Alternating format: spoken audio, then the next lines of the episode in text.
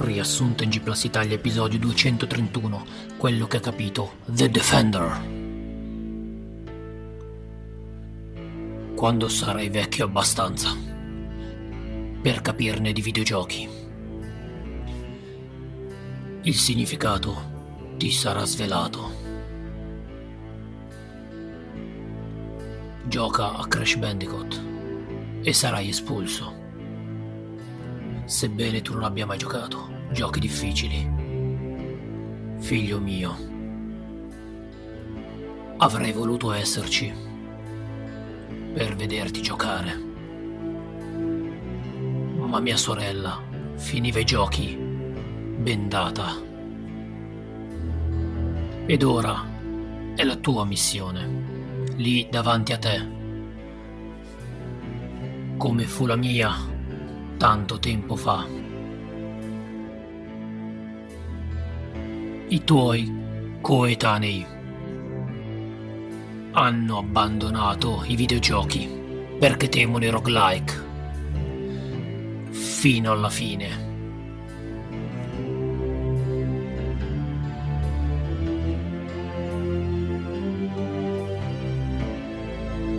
Videogiocatore, fai il rollino come il vento, spara da dietro il muretto. Tu sei il Sifu che il joypad ha mandato.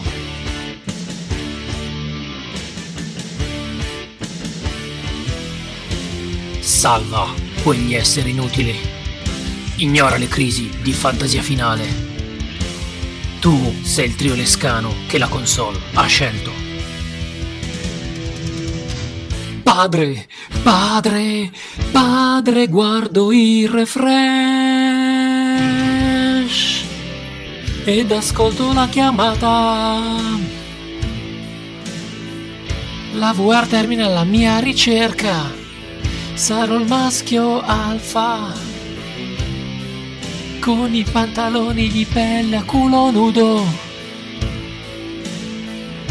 porto il tuo fratello di sangue sulla montagna per rinnovare i J R P G. Yakuza, lancia il tuo racket, così mi fermo per andare in stereo. Così è scritto, così sia. Yeah!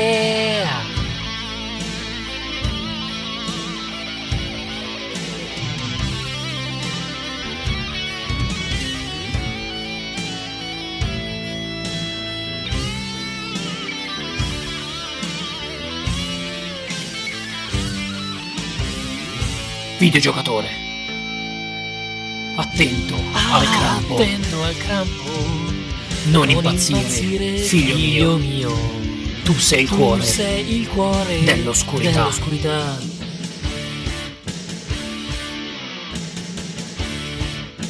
Non giocare a palla non avvelenata, giocare a palla avvelenata, ed a bimbi minchia, hai un D N A, hai un D N A. Al, al quadrato. quadrato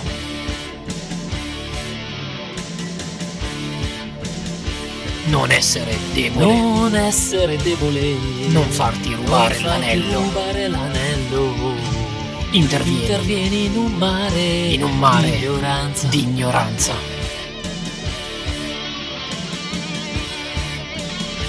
Se il finale Se non è un finale, finale e non rendi giustizia, non apprezzare i ricordi, storpiali. Non giocare a Pokémon Go, resterai vergine fino a quaranta anni. Non perderti nella tecnica, pazzo psicopatico. Saluti dal podcast che vuole ostacolare il controllo. Parental advisory: you can't kill the metal, the metal will live on.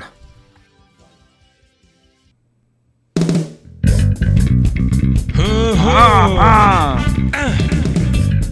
Gentlemen, start your engine. You will win your soul. Win your soul. You will win it all. Oh, no, no. I am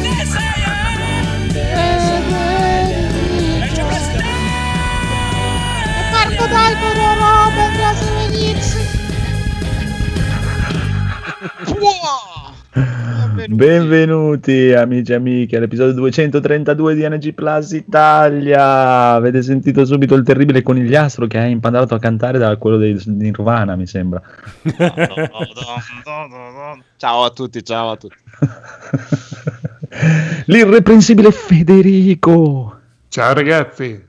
Bellissimo, l'epi- andate ad ascoltare subito l'episodio di Kings of Trimonia, monografia su Predator, bellissima, l'ho ascoltato quattro volte. Basta, ha già vinto l'anno scorso Trimonia, è tempo di guardare il futuro, alle nuove scoperte, ai giovani. Belle speranze. Sì, però loro ci provano veramente tanto. Se mi fate, anzi non è se mi fate, quando uscirà la prossima settimana la monografia su Ragazzi Perduti, dopo tentennerò veramente per, per dare il premio. Comunque, il nostro regista Phoenix. Buonasera, gentlemen. Il bellissimo Edoardo. Ma buonasera. Il nostro ristoratore Daigoro. Ehi, ciao ragazzi. E l'avete già sentito il super boss Codolone. Ciao Andrea. Presente anche nell'episodio monografico di Predator. Basta, non ho rotto il cazzo questi di Trimonia. Però il riassuntato di stasera è bellissimo, ma lo sentiamo dopo. Rob non è pervenuto, mi dispiace signori, ma eh, eh, sarà addormentato. E Rob magari arriva. Eh... Era, era un ragazzo simpatico, ma l'abbiamo eh, salutava sempre con la vita che faceva, così vogliamo ricordarlo così. Eh, lunedì c'è il funerale, ma io non vado ai funerali, quindi mi spiace. Ma comunque, perché hanno messo l'avatar di Federico a Conigliastro, l'avatar di Conigliastro a Federico? Perché è bello così mischiare. Perché, perché la prossima volta la live la fai tu.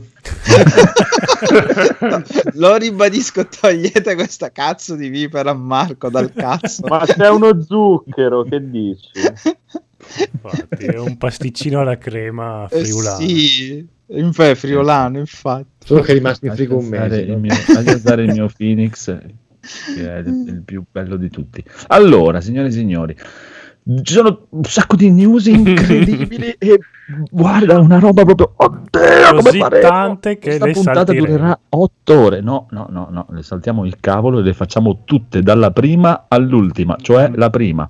Guilty Gear Strive è stato rinviato a giugno. Amen.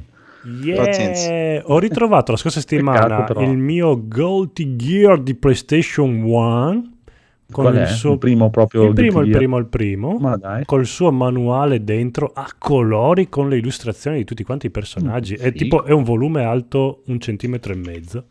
Ah, quanto me. Sì, esatto. Poco più. Bello. Molto bello. È eh, bello, bello, bello, bello.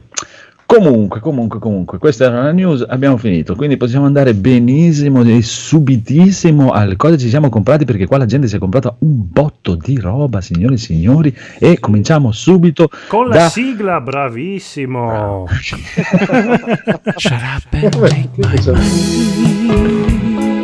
Non puoi mettere sigle quando cazzo ti mandi. Ormai io e te ci finiamo le frasi a vicenda, hai visto come siamo proprio in sintonia?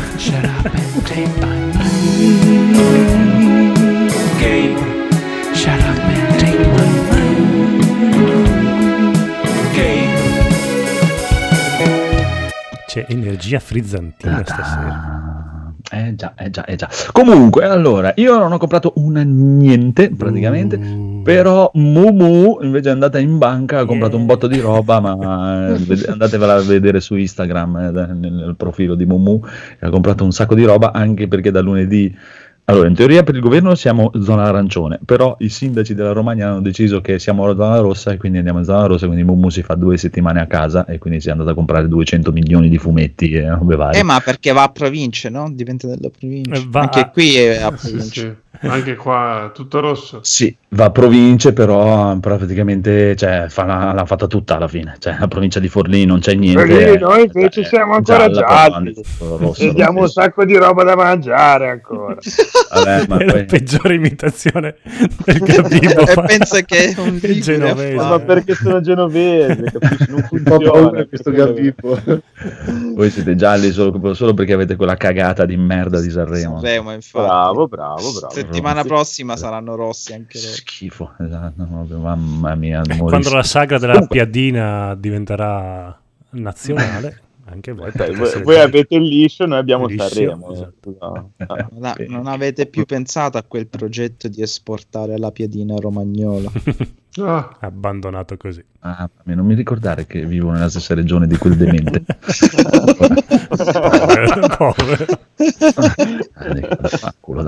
questo, questo è un colpo al cuore ad Alessio Vita da Negozio. Ciao Alessio. Grazie, guarda, Alessio, lui e la musica sono proprio due cose agli antipodi. Proprio, cioè, fagli scrivere dei cazzo di libri se vuole, ma lasci perdere la musica. Proprio... Mi sa che l'ha lasciata, infatti, però. Eh, ma guarda, è giusto, vedi, a un certo punto uno capisce, non sono capace e fa qualcos'altro. Ci sta.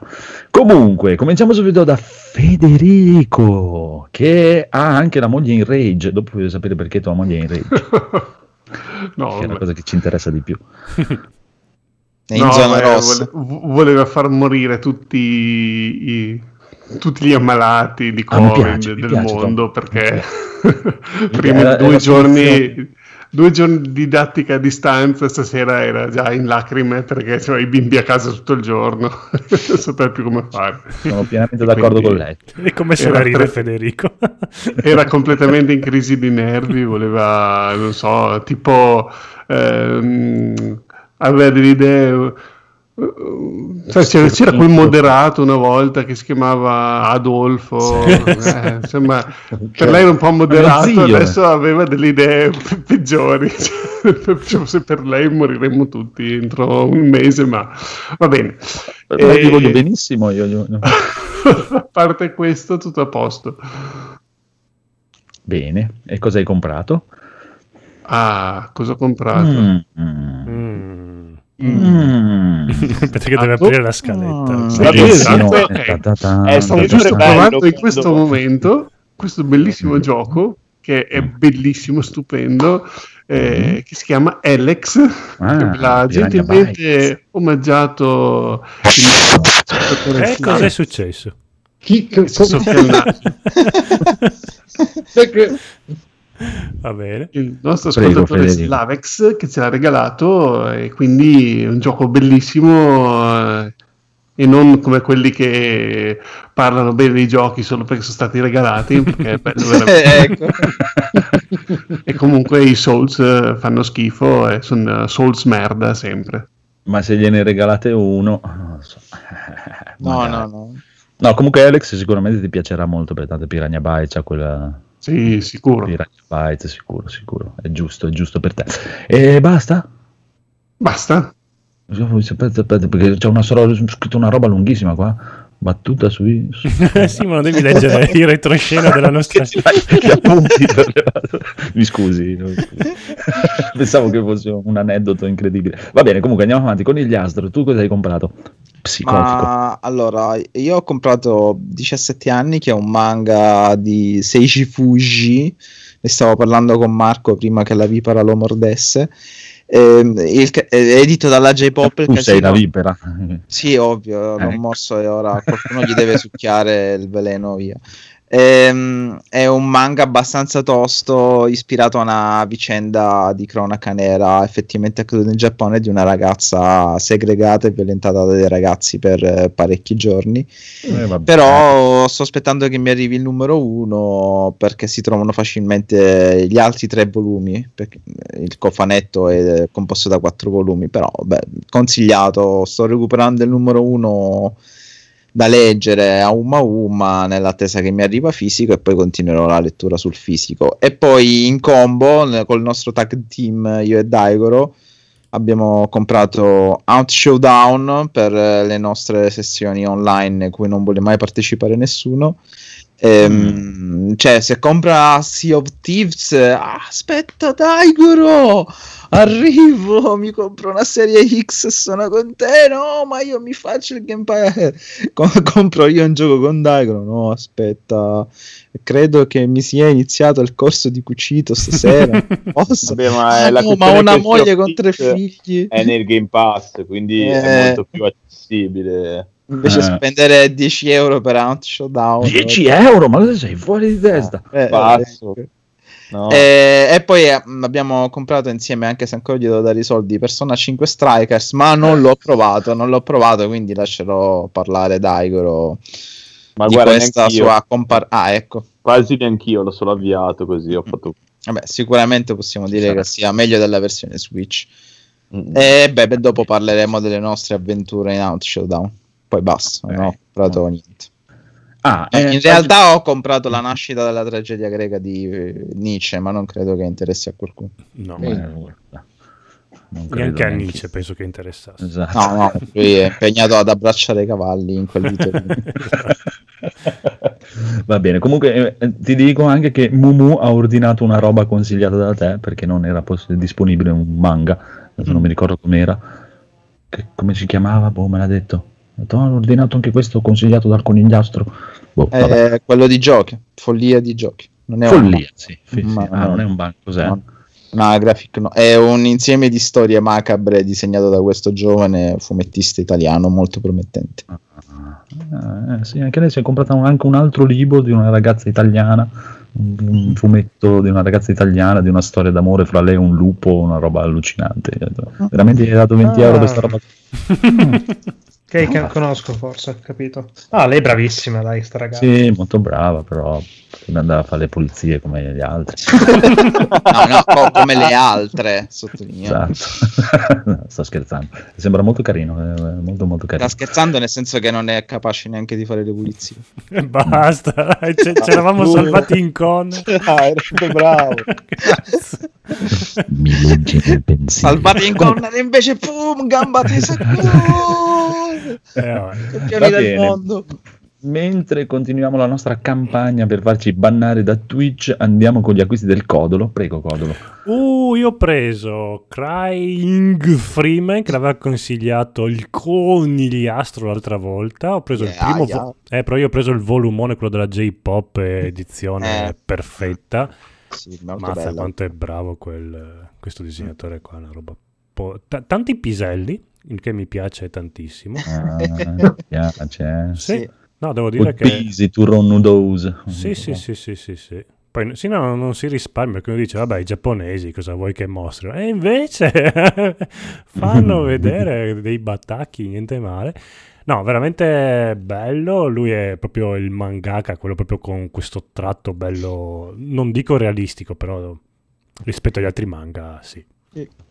È, molto da, è un manga molto da, da uomo, eh, proprio di quelli maturi, ba, basta manga di, di basta, per ragazzini, basta ni, manga, basta manga, basta, basta manga. Questi F B ragazzini tutti storti, magrissimi, con i capelli sparati per aria, sì, cioè, sì, vogliamo sì. omaccioni tatuati e sgraziati. Esatto, ho detto basta ragazzini, e un secondo dopo ho preso Flare Zero, questo manga di ragazzini disegnato da Salvatore Pascariella, che è uno stile molto attacco dei we, giganti we. We, Pascariella, sì, è napoletano lui mi sembra, comunque è molto simpatico, perché dopo c'ho anche, diciamo, c'ho me- mezzo chiacchiere, cioè, no, ci stiamo ci stiamo scambiando tanti cuoricini su Instagram. Tra colleghi, dici, tra colleghi e tra colleghi Dio, io non, non ho mai lavorato nel mondo dei fumetti, quindi non credo di poter...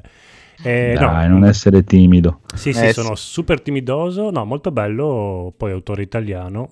Mi, mi... No, ma è un, vo- no, no, è un no, volumone. Autore napoletano, sì, sincero, non in italiano. Sì, di- dividiamo le cose, per favore, che insomma è, è diversamente friulano, ecco, diciamolo. Eh, Del, della Repubblica dice, di Napoli. Devi dire anche zona, il colore della zona, se no non si capisce. Esatto. Comunque un bel volumone, costa poco, perché costa vabbè, otto euro.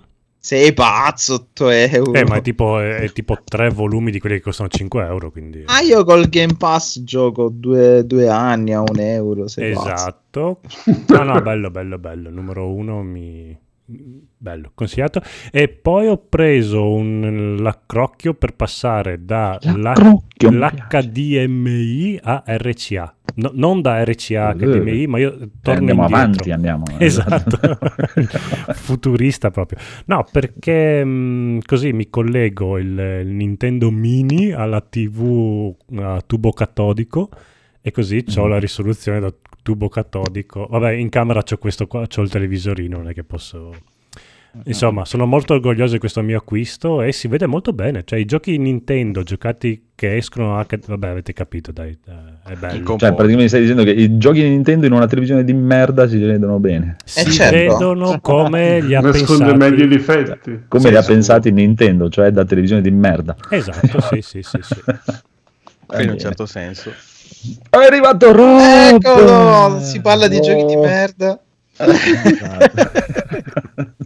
Ed eccolo, è stato attirato dall'odore. Bene, bene. Allora, no, visto no, che sei è stato attirato perché lui è l'esperto di retro gaming e sa benissimo che si vede meglio il Nintendo su un C R T perché eh la risoluzione era fatta apposta per quel tubo catodico. Più che altro il mio pensiero attuale è che al momento c'era solo quello, quindi eh, sì. Però puoi venire qua raffreddato, tanto per cominciare devi curarti. Beh, ecco. era morto fino era, era morto fino a dieci minuti fa. Se n'è andato, offeso. Era una no, no, sono ancora qui. Una cazzata. No, sto scherzando. Rob, visto che è... allora, aperta che sì, se vuoi continuare con il tuo discorso, poi puoi anche andare con i tuoi cosa ci siamo comprati, perché il Codolo ha finito, mm. prego. No, ma era una battuta anche la mia, nel senso che ah, okay. ai, ai tempi c'era quello, quindi...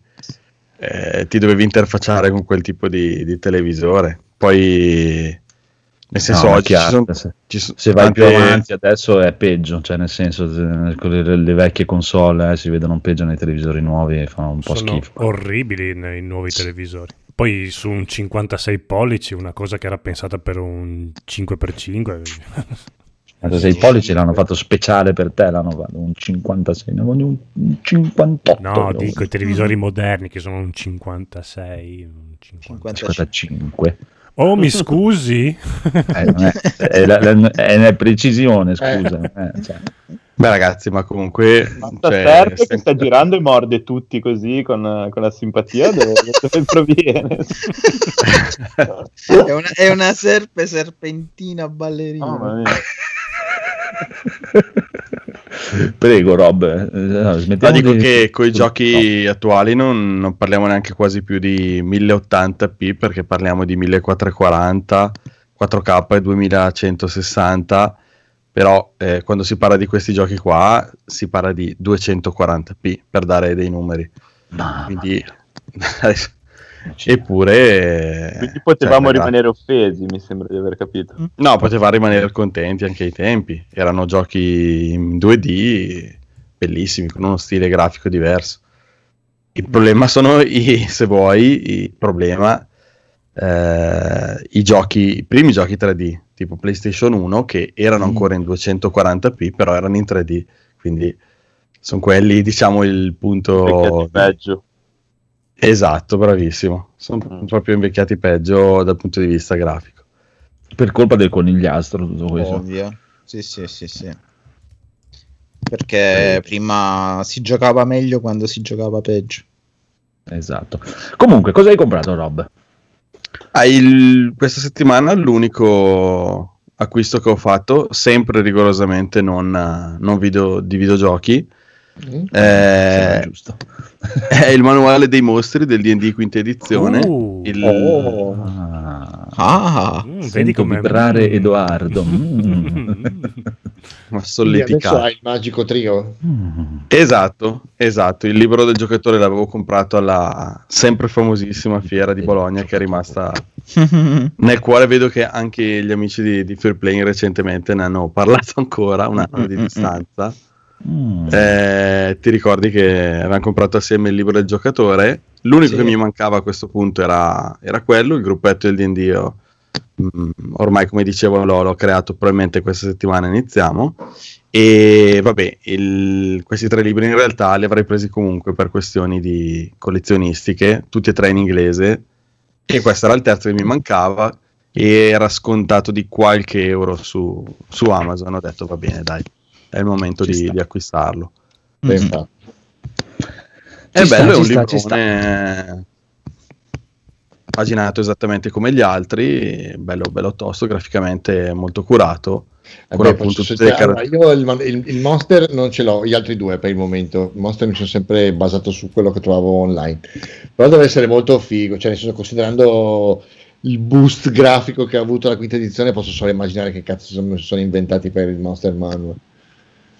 È esattamente in linea con gli altri a livello di illustrazione, di sì, molto bello, sì, come dici tu, molto molto curato la quinta edizione, eh, a livello grafico tutti i libri che fanno sono molto molto belli. Mm, sì, non sì. Ne stanno facendo uscire troppi e questa è una cosa positiva rispetto magari a edizioni come la terza e la quarta che avevano un, un'uscita di libri che comunque non eri obbligato a comprare, quindi mm, ci sono, sì, esatto. Ma penso sia anche una questione tecnica, cioè considerando che con la terza, quinta, terza tre punto cinque potevi fare personaggi estremamente personalizzabili, avevi tutte le guide sul perfetto paladino piuttosto che il chierico, il guerriero.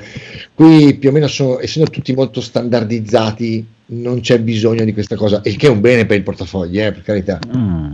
Sì, perché in fatto... effetti sì, hai ragione, stanno uscendo più che altro avventure che... eh, questa è una cosa buona. Molto forse che sono tutte lunghissime. Bene, bene, bene, bene. Tutto molto bello, signori e signori. No, dovete farvi un podcast di, di D and D voi due, ve l'ho già detto un sacco di volte. Siamo eh, a posto, comunque... È una bella idea fare un sta, tipo sì, sì. N G D R o no, no, no, dove parlano di D and D, non dove giocano, dove discutono sulla tecnica, la, la lava e la fava di D and D. La, comunque, la lore, esatto. Approfittiamo dell'occasione per salutare il buon Padawan in chat e il buon Retro Nerone che sta cazziando il codolo in chat. Mm-hmm. È tutto molto bene. Bello, signore e signori. Va bene, va bene. Allora andiamo avanti invece con gli acquisti del Phoenix, che ha acquistato una cosa che mi interessa molto. Adesso devo aspettare che la legga e poi mi dice. D'accordo. Allora io mi sono recuperato alla nuova edizione di B E M. Bravo. No, che è stato ristampato da Magic Press, che in realtà io pensavo fosse una riedizione del manga originale, in realtà è una edizione cartacea dell'anime nuovo che hanno fatto qualche tempo fa. Eh, uh, esteticamente è bellissimo. Oh. Oh. Eh, non so a niente, livello proprio so. Di disegno è meraviglioso, ha proprio un tratto a, mist- a metà tra pulito e sporchino, poi quel solo sporchino giusto che ti sembra quasi fatto a matita. Bello, bello, bello, sembra bello, non so, io credo, mi sembra di aver capito che hanno fatto tipo l'operazione che è stata fatta con Devilman Crybaby, cioè tipo oh. hanno preso B E M e l'hanno riportato ai giorni nostri, cioè, l'hanno, l'hanno modernizzato nel senso portato ai giorni nostri, ma, ma tecnicamente dovrebbe essere la stessa. No, no, c'è anche l'anime. Dove? E E questo no, è il manga no, dell'anime. No, no. Non lo so dove lo diano l'anime, però è, è già da un po' che è uscito l'anime, qualche anno. Beh, allora c'è qualcuno che aveva bisogno di un restyling grafico, era proprio B E M. Guarda che la serie eh era schifo al cazzo. Eh, però sei, sei crudele, veramente. Quando lo guardavi da bambino a sei anni era bellissimo. Da bambino a sei anni la sera su Rete quattro era oh, stupendoso. Ah, però, oh, esatto, cioè la sigla era stupenda, la uh, sigla sì, era... Sì, beh, perché diciamo... Comunque adesso aspetto che il buon Phoenix lo legga per farmi dire se vale la pena o no, per passare in banca o meno. Esatto. Eh, ti saprò dire presto. Poi anche l'edizione è molto molto molto bella, tra l'altro con cofanetto sì, e sovracopertina veramente stupenda, edizione proprio bellissima, venti euro in totale per tutti e tre i volumi, nel caso qualcuno fosse interessato. Mm-hmm. Disegnato da ciu ciu ciu ciu ciu ciu. Disegnato, ti dico subito, da da Mosae Noara. Eh, Ara, Ura, oh, sempre quello. tutto, tutto una cricca. Mura, mura, ciuciura, cucura, cazzura, cazzura, sacura. Ho visto, aspetta, aspetta, mi fermo, non c'entra un cazzo, però stavo guardando un gameplay di sto ragazzo che ho conosciuto da poco su YouTube, che stava giocando a Shenmue. È un ragazzo napoletano, ma è fichissimo. C'ha il pezzo iniziale che deve cercare, ma non è sta. Noi ci dissociamo. No, no, no, no, nel senso che è fighissimo, come perché non è uno di quelli che urla un cazzo un altro, ma sembra a un certo punto prende proprio la via e sembra veramente tipo gli squallor che giocano. A... ma, di so... ma scusa, ma di solito cosa gridano i napoletani? Pizza? No. Esatto. No, sì, durante i gameplay sì. Comunque, allora praticamente il pezzo iniziale cerca di fare questa missione secondaria dove c'è la vecchia nel parco e gli dice vai a cercare Mishi Tsushima, mi sembra, solo che Shenmue, il primo, non ti diceva un cazzo, dovevi andare in giro campanello per campanello a leggere i nomi, certo. e, e vai in giro per la città e Katsura, Shizura, Tozura, ah, signor, qua, qua Mishima non c'è sta, eh, Mishima non c'è sta, sarà trasferito, signore, che, che vuole, è bellissimo, è stupendo, guardatevi almeno il primo episodio, guardatevelo. Dopo vi, vi dico come, come si chiama lui. Aspetta, passaci il link, assolutamente. Ci guardo subito. E l'ha fatto un po' di tempo fa. Prizio. Si chiama Prizio su YouTube. Esatto. È praticamente ributta dentro le live che fa su Twitch, eh, semplicemente su YouTube. Ma è, cioè, stupendo, veramente stupendo. Proprio un piacere, piacevole da seguire. È anche bravo a giocare, a seguire tutto. È uno di quelli che gioca come piace a me al Phoenix, perché va a vedere tutto, compra tutto. Dopo era diventato un pazzo che doveva comprarsi tutto, tutto quello che c'era nei negozi, tutto. Ma c'è, c'è su YouTube Italia, essendo napoletano. Eh sì, cioè, a, a pelo è entrato però. Mm. Vabbè, con i sottotitoli immagino. Che poi credo io, cioè, almeno parla con l'inflessione napoletana. Da, da oltre il po', da sotto il po' parla. Sì. Quella inflessione che non. Però è il numero uno, numero uno, signori. Comunque, andiamo avanti con gli acquisti del piccolo Phoenix. Sì, che ho preso anche On the Way to a Smile, che è, la, mm. è il romanzo scritto direttamente da Nojima sul proseguo di Final Fantasy sette, o meglio, o meglio è l'anello che collega Final Fantasy sette a Advent Children, Ta-ta. con un capitolo dedicato più o meno a tutti i personaggi che abbiamo visto nella storia. Edito anche questo finalmente in italiano da J-Pop, è molto bello, anche questa edizione stupenda, copertina comunque bella pregiata, carina, ci sta, per tredici euro, diciamo un appassionato di Final Fantasy sette, è un acquisto che deve farsi ormai, penso. Sì, infatti penso che l'ho acchiappato. Ah, cavolo, me l'ha scappato. Sì, l'ho preso. La catterò, la catterò. No, anche perché è abbastanza recente la traduzione. Finora era solo in inglese, sarà qualche mese che l'hanno tradotto in italiano. Per cui avevo letto dell'esistenza roba. Sul libro di Final Fantasy sette, quello che parlava un po' di tutto quello che era uscito di legato a... La leggenda. Però sapevo... sì. Esatto, però sapevo che esisteva, ma non avevo idea che fosse stato tradotto. È una bella chicca. Sì, mm. sì, cavolo, sta qua proprio bella, poi descritta direttamente dall'autore originale, lascia fare. L'autore mm. originale. L'autore originale. Molto, oltre, molto, molto bene. Poi, oltre a questo, ho comprato I Miti del Nord di Neil Gaiman, visto che mi è stato suggerito che era una roba abbastanza romanzata, quindi niente di... diciamo autorevole, autoritario, comunque di fedele alle sì, beh, storie originali. Neil Gaiman. Chiaramente. Sì, però... si fa è... è un ottimo libro per invogliarti a studiare un pochino di più, perché ha il suo modo molto accattivante anche di scrivere, che è molto molto carino, per cui mi incuriosiva, ce l'ho lì ora pronto per essere letto prima o poi e, e mi sono recuperato. Compra, compra i libri di riferimento, apre la prima pagina e fa ho capito tutto. Va bene, dai, ci sta, poverino, ci, ci sta, sta. E okay. Per ultimo ho comprato anche l'artbook di Bravely Second, visto che il primo mi era stato regalato qualche anno fa dal buon Codolino, questo qua l'ho solo comprare io, bellissimo. Codolo, cioè veramente che scandalo, regalo, devi regalargli anche questo, scusa. Eh, eh, non ci siamo potuti vedere questo Natale. Eh vabbè, glielo spedivi. Eh, no. Vabbè, Va se bene. Ti farà con Bravely Terz. Ci stavo pensando anch'io. Bruciato sul tempo. Ah, comunque, prima che il, il, il piccolo Phoenix ti uccida, andiamo da Daigoro per i suoi acquisti. Ma io ho poco da aggiungere, ne ho già parlato con Igliastro. Non so se vuole aggiungere. Con Igliastro è spoileroso. Eh, vabbè, comunque abbiamo preso Persona cinque Strikers, che la versione Switch non era per niente soddisfacente. E allora ho, mi sono lanciato su PlayStation e decisamente l'ho avviato. Come resa grafica è adatto, cioè almeno una cioè, risoluzione che non fa cioè, è una risoluzione che non dire, fa male agli occhi, no, diciamo. Non è, esatto, cioè non è soddisfacente questo qui che è un cavolo di cartone animato in cel shading e voi mi volevate fare comprare Monster Hunter su questa roba qua. Ma porca puttana, va bene, andiamo avanti. Eh ma se non ci sbatti il muso è così. Guarda, veramente ancora ringrazio Capcom che ha ufficializzato l'uscita su P C. Oh, mamma mia, grazie, sono ancora i miei più preferiti di sempre. E niente, non ho altro e... da aggiungere, ne parliamo dopo di Hunt Showdown. Ah, esatto. eh, per me abbiamo finito anche cosa ci siamo comprati. Se volete fare un resoconto delle avventure conigliastre e daigorose, prego, andate, eh, ci sta. Vai dai, Goro, vai, senza pietà. Eh, beh, praticamente è arrivato Salvo e mi ha detto, vabbè dai, proviamo questo Hunt Showdown che già avevo seguito. Ecco, ecco. ecco. Vabbè, eh, s- scusa, eh, sono stato io. La censura allora, qui scatta. Parlo io. Eh, okay.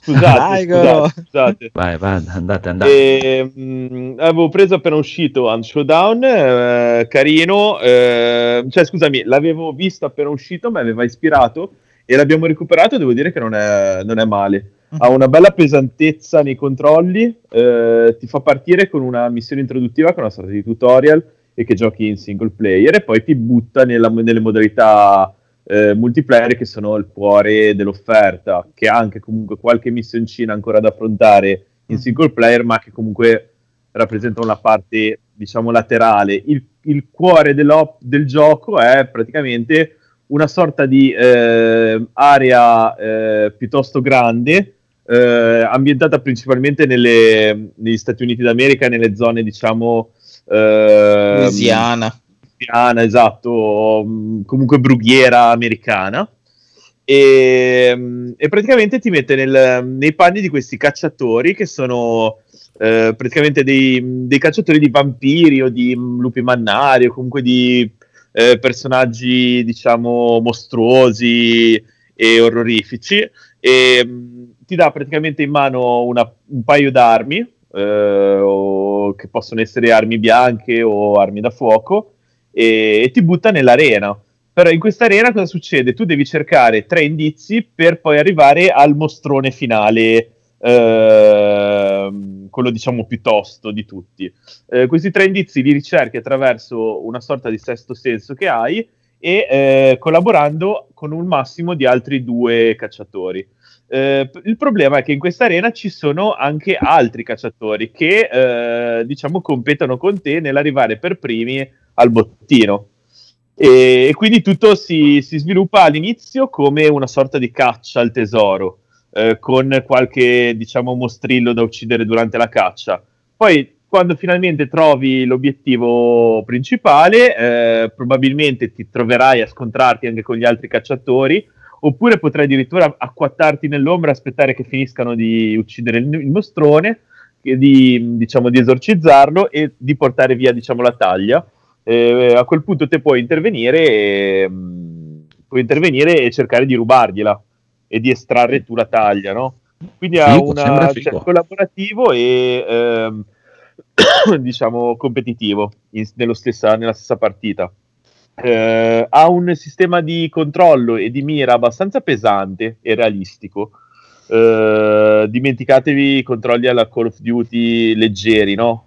Cioè, vi sentite veramente tutta la pesantezza del personaggio, il salto è molto eh, affaticato, eh, hai la stamina, eh, hai una bella resa dei controlli a seconda di quello che cerchi di usare. Io, per dire, facevo una sorta di tank, mentre il conigliastro andava più da cecchino, quindi io come al solito mi buttavo al grido di Valhalla e mazzolavo tutti zombie, su qualunque cosa, col rischio poi di farmi dare fuoco, perché ovviamente ci sono anche i mostrilli con le varie robe elementali, eccetera. E boh, è stato divertente, abbiamo giocato poco, siamo morti mm. tantissimo, sì. Abbiamo perso sempre, però ci siamo divertiti. Sì, sì, bello, sembra molto divertente, sembra. No, perché essendo lento e non frenetico hai un'ora per finire la missione, cioè la missione finisce esatto. comunque dopo un'ora, a prescindere che tu vinca o perda, e, essendo così molto meditativo puoi appunto appostarti, guardare il panorama, cercare di trovare la strategia più adatta, ehm, perché come dice Daigoro devi stare attento sia ai mostri, sia al mostro finale che devi distruggere, sia a quelli che hanno il tuo stesso obiettivo, quindi devi stare attento a qualsiasi cosa, non stare sempre all'aria aperta, a nasconderti, a cercare le munizioni. La pesantezza e la scomodità, tra, tra virgolette, la scomodità dell'usare le armi è dato dal fatto che le armi sono, appunto, ti danno quel senso di vecchio e vetusto, non sono fucili da precisione super precisi col super mirino, però è bello, poi l'atmosfera è proprio accattivante, c'è questo è misto di sì, c'è questo misto di realismo però con questo pizzico di horror, eh, pseudomagia sim steampunk, colonna sonora stupenda, ci sono Trati e Daigoro a cantarla praticamente tutta la sera, anche i suoni sì, ambientali band, sono poi, molto sì, sì. Sì, sì. Anche i suoni ambientali fanno molta atmosfera e comunque c'è l'audio dinamico, quindi senti anche da dove arrivano i nemici e tutto il resto. Sì, ecco, non è il gioco della vita, però dai, per quindici euro volevo aggiungere un paio di cose. Sembra divertente. Una cosa vi volevo chiedere però prima, mm-hmm. dopo eh, gli, gli altri che hanno il vostro obiettivo sono altri player? Sì, sì, sì, sì, è matchmaking. Okay. Sì. Okay. Infatti questa cosa qui che a me non eh, mi blocca, okay. mi blocca Perché? proprio. Perché? Perché comunque è una cosa gente. Sì, odio la gente e soprattutto quando c'è il PvP la gente si mette magari a fare la stronza, eh, cioè qua è proprio, cioè, deve fare la stronza perché deve, eh, eh, deve uccidere te per, eh, però boh, non eh, lo ma so, lo puoi fare anche tu eh, eh vabbè, a me non piace, no, a me non piace, mi piace che collabori con la gente e sono i nemici del computer. Mm-hmm. Okay. Sì, sono d'accordo. Allora, quanti giocatori? Scusa, due, tre per squadra. Tre per sì. squadra. E quante squadre massimo? Due, due. No, quindi di più. Sì, un... No, beh, io ho contato un tre contro tre, non mi pareva ce ne fossero di più.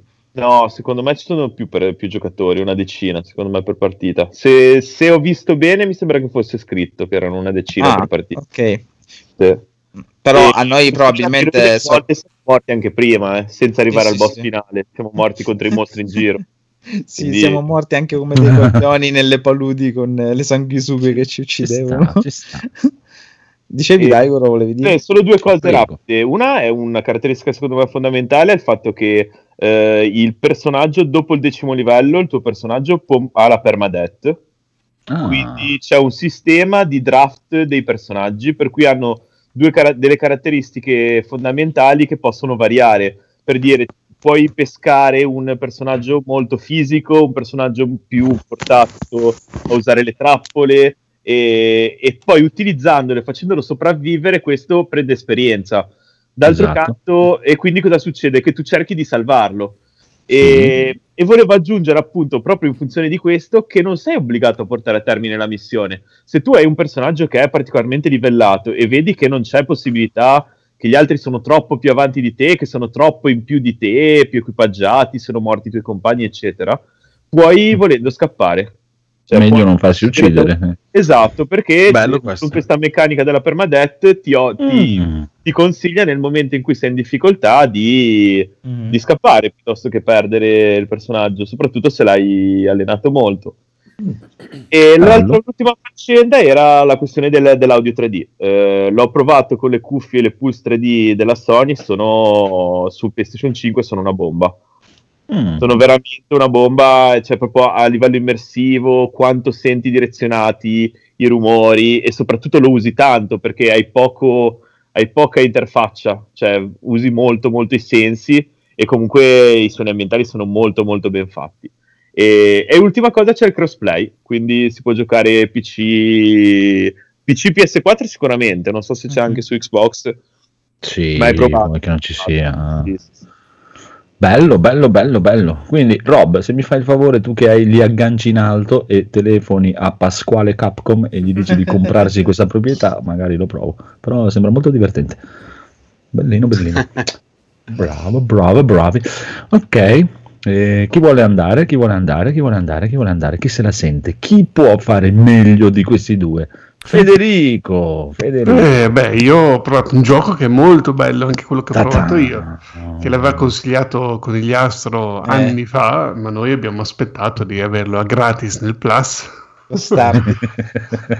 per unirci a lui a giocare. Ci siamo messi d'accordo per unirci a lui a giocare e il giorno che eravamo fuori. pronti con lui a giocare, lui all'ultimo minuto ci scrive eh non ci sono stasera. Eh, ho avuto un impreciso eh, dell'ultimo sì. momento. Dov'eri? Dov'eri? Dove devi andare? Che... Io ero Dove? a casa e chi è venuto a casa mia e, e mi ha detto dai giochiamo col tuo pad tutta la notte. Ragazzi, l'avevi messo in carica? Eh, sì, sì, sì, sì, sì. La carica è durata... da un mese che era in carica, dici. è, è, è durata... Abbiamo fatto anche un paio di volte l'N G plus, quindi... Ah, che bello, hai sbloccato qualcosa, insomma. Sì, sì, no, due o tre trofei e ho avuto, ho avuto anche una buona votazione finale. Ho preso la S in modalità hardcore. Poi l'hai... vabbè, niente. Vabbè. Poi nel fuorione. Prego, Federico.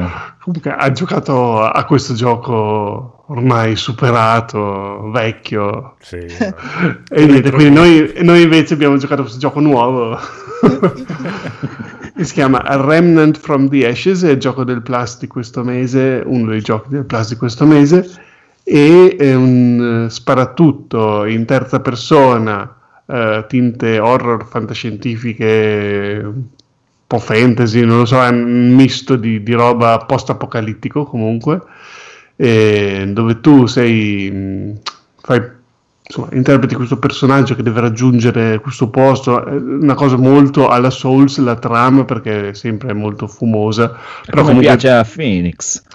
No, però dopo arrivi, ci sono dei personaggi che ti parlano nell'hub, nell'hub insomma, però alla fi- all'inizio non, tu non capisci chi sei, cosa stai facendo, uh, cioè arrivi in questo posto, ti fa le domande e tu puoi essere evasivo, mm. tipo mm. perché devo, so. io vi dico chi sono, non lo so neanche io chi sono, cioè, bellissimo. Vabbè. Puoi fare il bobovieri della situazione, esatto, volendo. Puoi uh, dire... esatto, uh. dici così.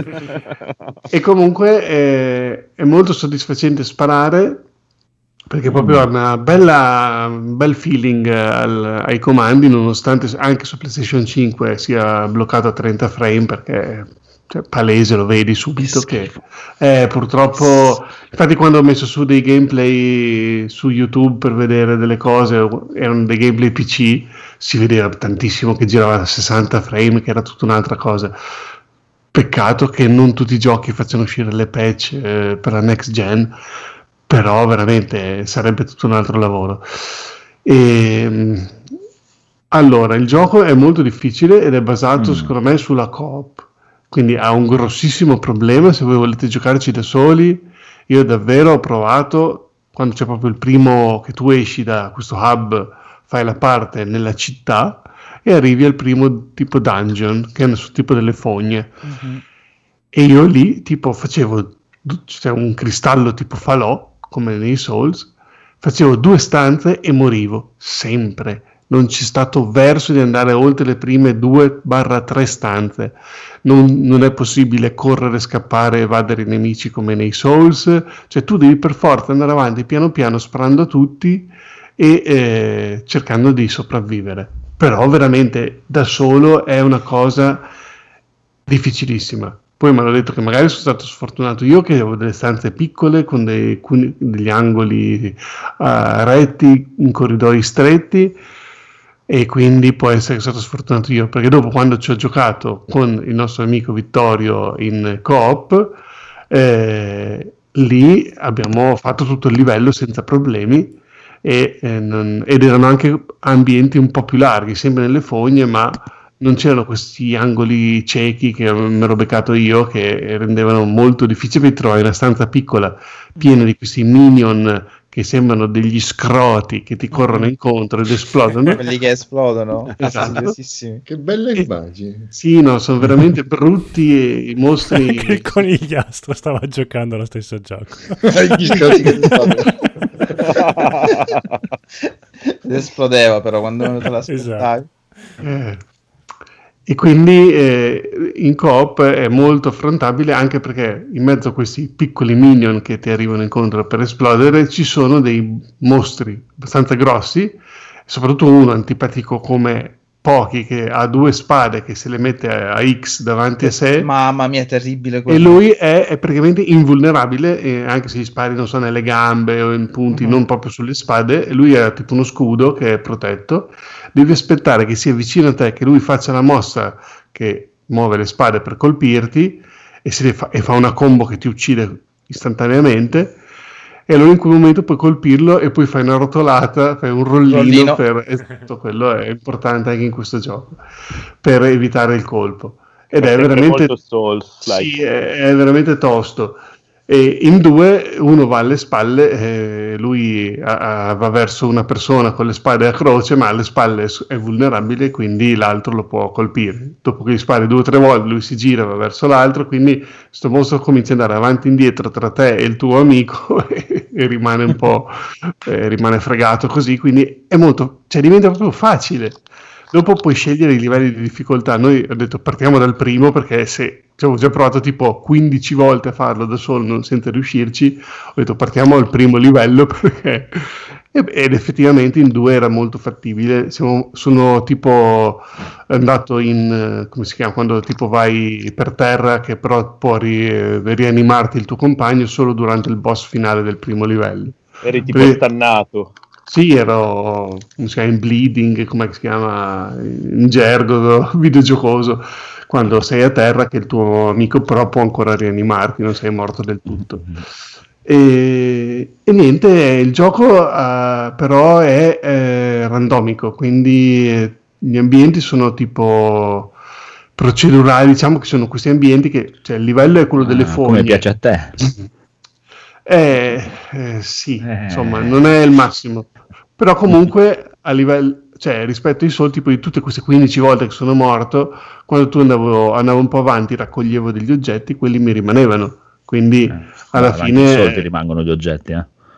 Eh, però le anime le perdi, cioè qua ah, invece eh. la, l'esperienza, i livelli e il um, tipo i materiali che servono per potenziare le armi ti rimanevano tutti, quindi alla fine era pratica e, e comunque qualcosa guadagnava lo stesso, non è che devi, non c'è la meccanica che devi ritornare sul tuo cadavere per recuperare la roba, no, cioè riparti dal checkpoint. E anzi, quando ci ho riprovato la seconda volta che ero proprio al checkpoint dal boss, mi sa che ti dà proprio anche tutti i colpi, quindi tu parti sempre dal checkpoint pieno di colpi e quindi insomma eh, non è che sprechi risorse nei tentativi. È quella cosa che mi dà molto fastidio, soprattutto in Demon Soul, dove c'erano le piantine che tu ti, cu- ti curavi, ti curavi, ti curavi, poi morivi e ripartivi, e al secondo tentativo era più difficile rispetto anche al primo, e non dovrebbe essere così. E qua invece insomma si fa. Vabbè, buono, vi saprò dire andando avanti se riesco a organizzarmi anche con gli astro, magari sì, proviamo sì, in sì, tre. Sì. Okay. L'ultima cosa, ti chiedono in chat che classe avete scelto. Allora io ho scelto l'ex cultista, che sarebbe quello che ti a distanza media, eh, Vittorio ha scelto Culta. Il tank, quindi quello a distanza ravvicinata che ha il fucile a pompa, e il conigliastro mi diceva che aveva eh, non sì. c'era, però ha scelto quello a cecchino a mm-hmm. lunga distanza. Molto quindi buona. Avremo tutti e tre i personaggi, vedremo un po' quale sarà il migliore. Eh, se bello. Riusciamo a coordinarci dovrebbe venire una bella campagna. Sì, sì. Bello, bello, bello. Guarda, hai vinto questa incredibile notizia dal Giappone che farà la tristezza del piccolo Phoenix, perché il piccolo Phoenix devi sapere che Square Enix ha ricevuto minacce di morte da un giocatore frustrato. Pare che oh, questo sì. giocatore abbia mandato trentasette minacce di morte con scritto eh, vi ucciderò sviluppatori maledetti finché praticamente questi non si sono rotti le balle e hanno scoperto l'indirizzo di piglia, hanno mandato la polizia a casa e lui ha confessato tutto dicendo non riuscivo a vincere a un gioco per cui mi sono sentito molto frustrato. Era Dragon Quest of the Stars, gioco mobile per smartphone. No, no. Molto no, bene. No. Non sono giochi dove devi premere solo X X X. E per eh, questo oh, non usciva. Evidentemente, esatto, non, ce, non aveva la X nel telefono. eh, eh, lui premeva solo cerchio. E quindi... Va bene, va bene, andiamo avanti. Perché, perché con... sono invertite in Giappone. In tutti i sensi. Si sbagliava. Allora, saltiamo al Codolo che ha provato una piccola demo, poi torniamo dal conigliastro, da, sì. da Daigolo, scusa. Ma dato sono molto veloce, ho provato la demo di Immortals Phoenix Rising, che vabbè, il paragone con Zelda, l'ultimo Zelda, è inevitabile, però non è male, se la si difende abbastanza bene. E ovviamente non è migliore di Zelda, ma a parte che penso sia, io l'ho provato su Switch, ma penso sia multipiatta. Sì. È multipiatta. Esatto. Probabilmente adesso è anche a un prezzo accessibile e non sembra male. Eh, da, dalla demo, adesso la, la demo ti fa partire già bello pompato a pallettone con tutti quanti. Sì, è già tutto al massimo. Esatto, sono molto odio- il doppiaggio è abbastanza odioso e hanno dei dialoghi lunghissimi tra Zeus e Morpheus, chi è quello che parla? Tes- Teseo? Pavide? Non so, qualcuno di, di greco? Prometeo? Forse. Prometeo, sì. Non so. Almeno leggo qua nel sottotitolo del video che si intitola Prometeus. Sì, Prometeus. Vabbè, è, eh, è... Ma sulla Switch non si leggeva niente, quindi per quello che non... non no, vabbè, è che dopo mi, a un certo punto mi, mi rifiuto anche di, di capire Chi, che personaggi hanno preso, perché è, è, è quella è tipo Neil Gaiman come riferimento de, di storicità. È tipo Dante's Inferno, se lo ricordate, sì, quando aveva fatto sì, la Divina Commedia. Okay. eh, di, come Dante's Inferno, sì, perché effettivamente mi ha, oltre a Zelda, ha un po' anche quell'atmosfera lì di quei bei giochi di PlayStation due, proprio quelli dove c'avevi appunto alla Devil May, no, no, Devil May Cry no, alla, come si chiama quello con Kratos, la God of War, God of War. Eh, un po' anche quel, quella cosa lì, anche quel gioco là di, ma, disegnato da Madureira. Eh, Darksiders. Darksiders. Eh, un po' sì. Quella cosa lì non sembra un po' di hack and slash, hack and slash. molto molto molto eh, mm. non sembra male, però vabbè, la, la demo mi ha soddisfatto e, e aspetto Zelda due in conclusione. Bene. Bene, bene, bene. Mentre aspetti Zelda due, il buon Daigoro invece gioca a Bravely Default due. E sì, beh, finalmente sono riuscito ad andare un pochino avanti, eh, non sono riuscito ad andare tanto avanti ad Alan Wake, ma mi sono concentrato su questo, non tantissimo perché comunque ho ricominciato a lavorare, però sono riuscito a fare le prime due città, e cioè sono arrivato più o meno a metà della seconda città, immagino, e mh, devo dire che le meccaniche di gioco sono le più classiche che si possono immaginare, ma ben, ben strutturate. E eh, appunto la meccanica che dà il nome alla, alla saga, che è appunto quella dei punti Brave e eh, del, del rimanere in stance di default, eh, danno una grossa profondità al gioco. Eh, io sinceramente non avevo giocato, forse l'avevo provicchiato, ma non avevo giocato a fondo il primo nel suo seguito, e devo dire che eh, sono veramente delle meccaniche che ti danno parecchia profondità, e soprattutto se tu eh, istruisci la, la, mh, l'intelligenza artificiale dei nemici eh, a sfruttare questa meccanica come la sfrutti te, eh, si creano un sacco di meccaniche molto più profonde nell'utilizzo appunto delle, dei malus e dei bonus e dei personaggi curativi, offensivi, delle combo, cioè diventano più fondamentali, perché considera, se tu puoi fare un'azione per volta, dipende molto dalla velocità, però a un certo punto devi per forza andare tu, tu, tu, tu, tu da un personaggio all'altro. Se tu hai la possibilità di fare fino a quattro azioni allo stesso momento, però poi essendo obbligato ad aspettare per tre turni prima di agire di nuovo, oppure di accumulare azioni nei turni in cui non, eh, non è obbligatorio per te fare qualcosa. Quindi cosa succede nel classico J R P G? Nel tuo turno puoi sfruttare le, le azioni future in un, in un turno solo, fino a quattro alla volta, oppure accumularne una da poi usare nella seconda vol- nel turno successivo, senza perdere, diciamo, tre turni alla volta dopo. Ne perdi solo due perché uno l'hai già recuperato. Vabbè, non so se sono stato spiegato, eh, però fondamentalmente dà t- tanta profondità in più. Perché appunto se cioè, devi, devi sempre tenerti un bonus per eventualmente contrastare le azioni nemiche, che possono diventare tante, cioè soprattutto contro i boss, se iniziano a darti un, un, bel, un bel bot di malus ai tuoi personaggi, eh, nel momento sbagliato non riesci più a recuperare. perché appunto se loro accumulano e te non, non ti tieni al passo, ti ritrovi che magari loro a un certo punto ti, ti, ti tirano contro l'inferno e te non puoi farci nulla perché sei tutti personaggi stanchi, diciamo, che hanno già fatto un sacco di azioni. E quindi da, un bel, da una bella tattica, e i combattimenti mi hanno, diverti, mi hanno divertito e eh, secondo me rendono veramente i J R P G qualcosa di molto diverso dal premix, cioè che famoso del conigliastro che ci fa tanto arrabbiare. E, cioè veramente io sono, ho giocato Dragon Quest praticamente fino quasi alla fine, non sono mai morto. E qua già un boss ci ho lasciato le penne, un'altra volta magari se con la Switch ti capita di giocare meno attento ai combattimenti contro i minion, e mi è capitato di morire, eh, ha un pochino più di profondità, è più, è più interessante. La trama non sembra nulla di sconvolgente, però fa il suo, è abbastanza nei canoni. Eh, la direzione artistica è meravigliosa, i, cioè, soprattutto i fondali sono una cosa spettacolare, sembrano dei piccoli diorama che si aprono a quando tu entri dentro gli edifici, cioè molto molto molto carino, molto molto ben fatto, un giochino, una piccola produzione però con un gran gusto secondo me.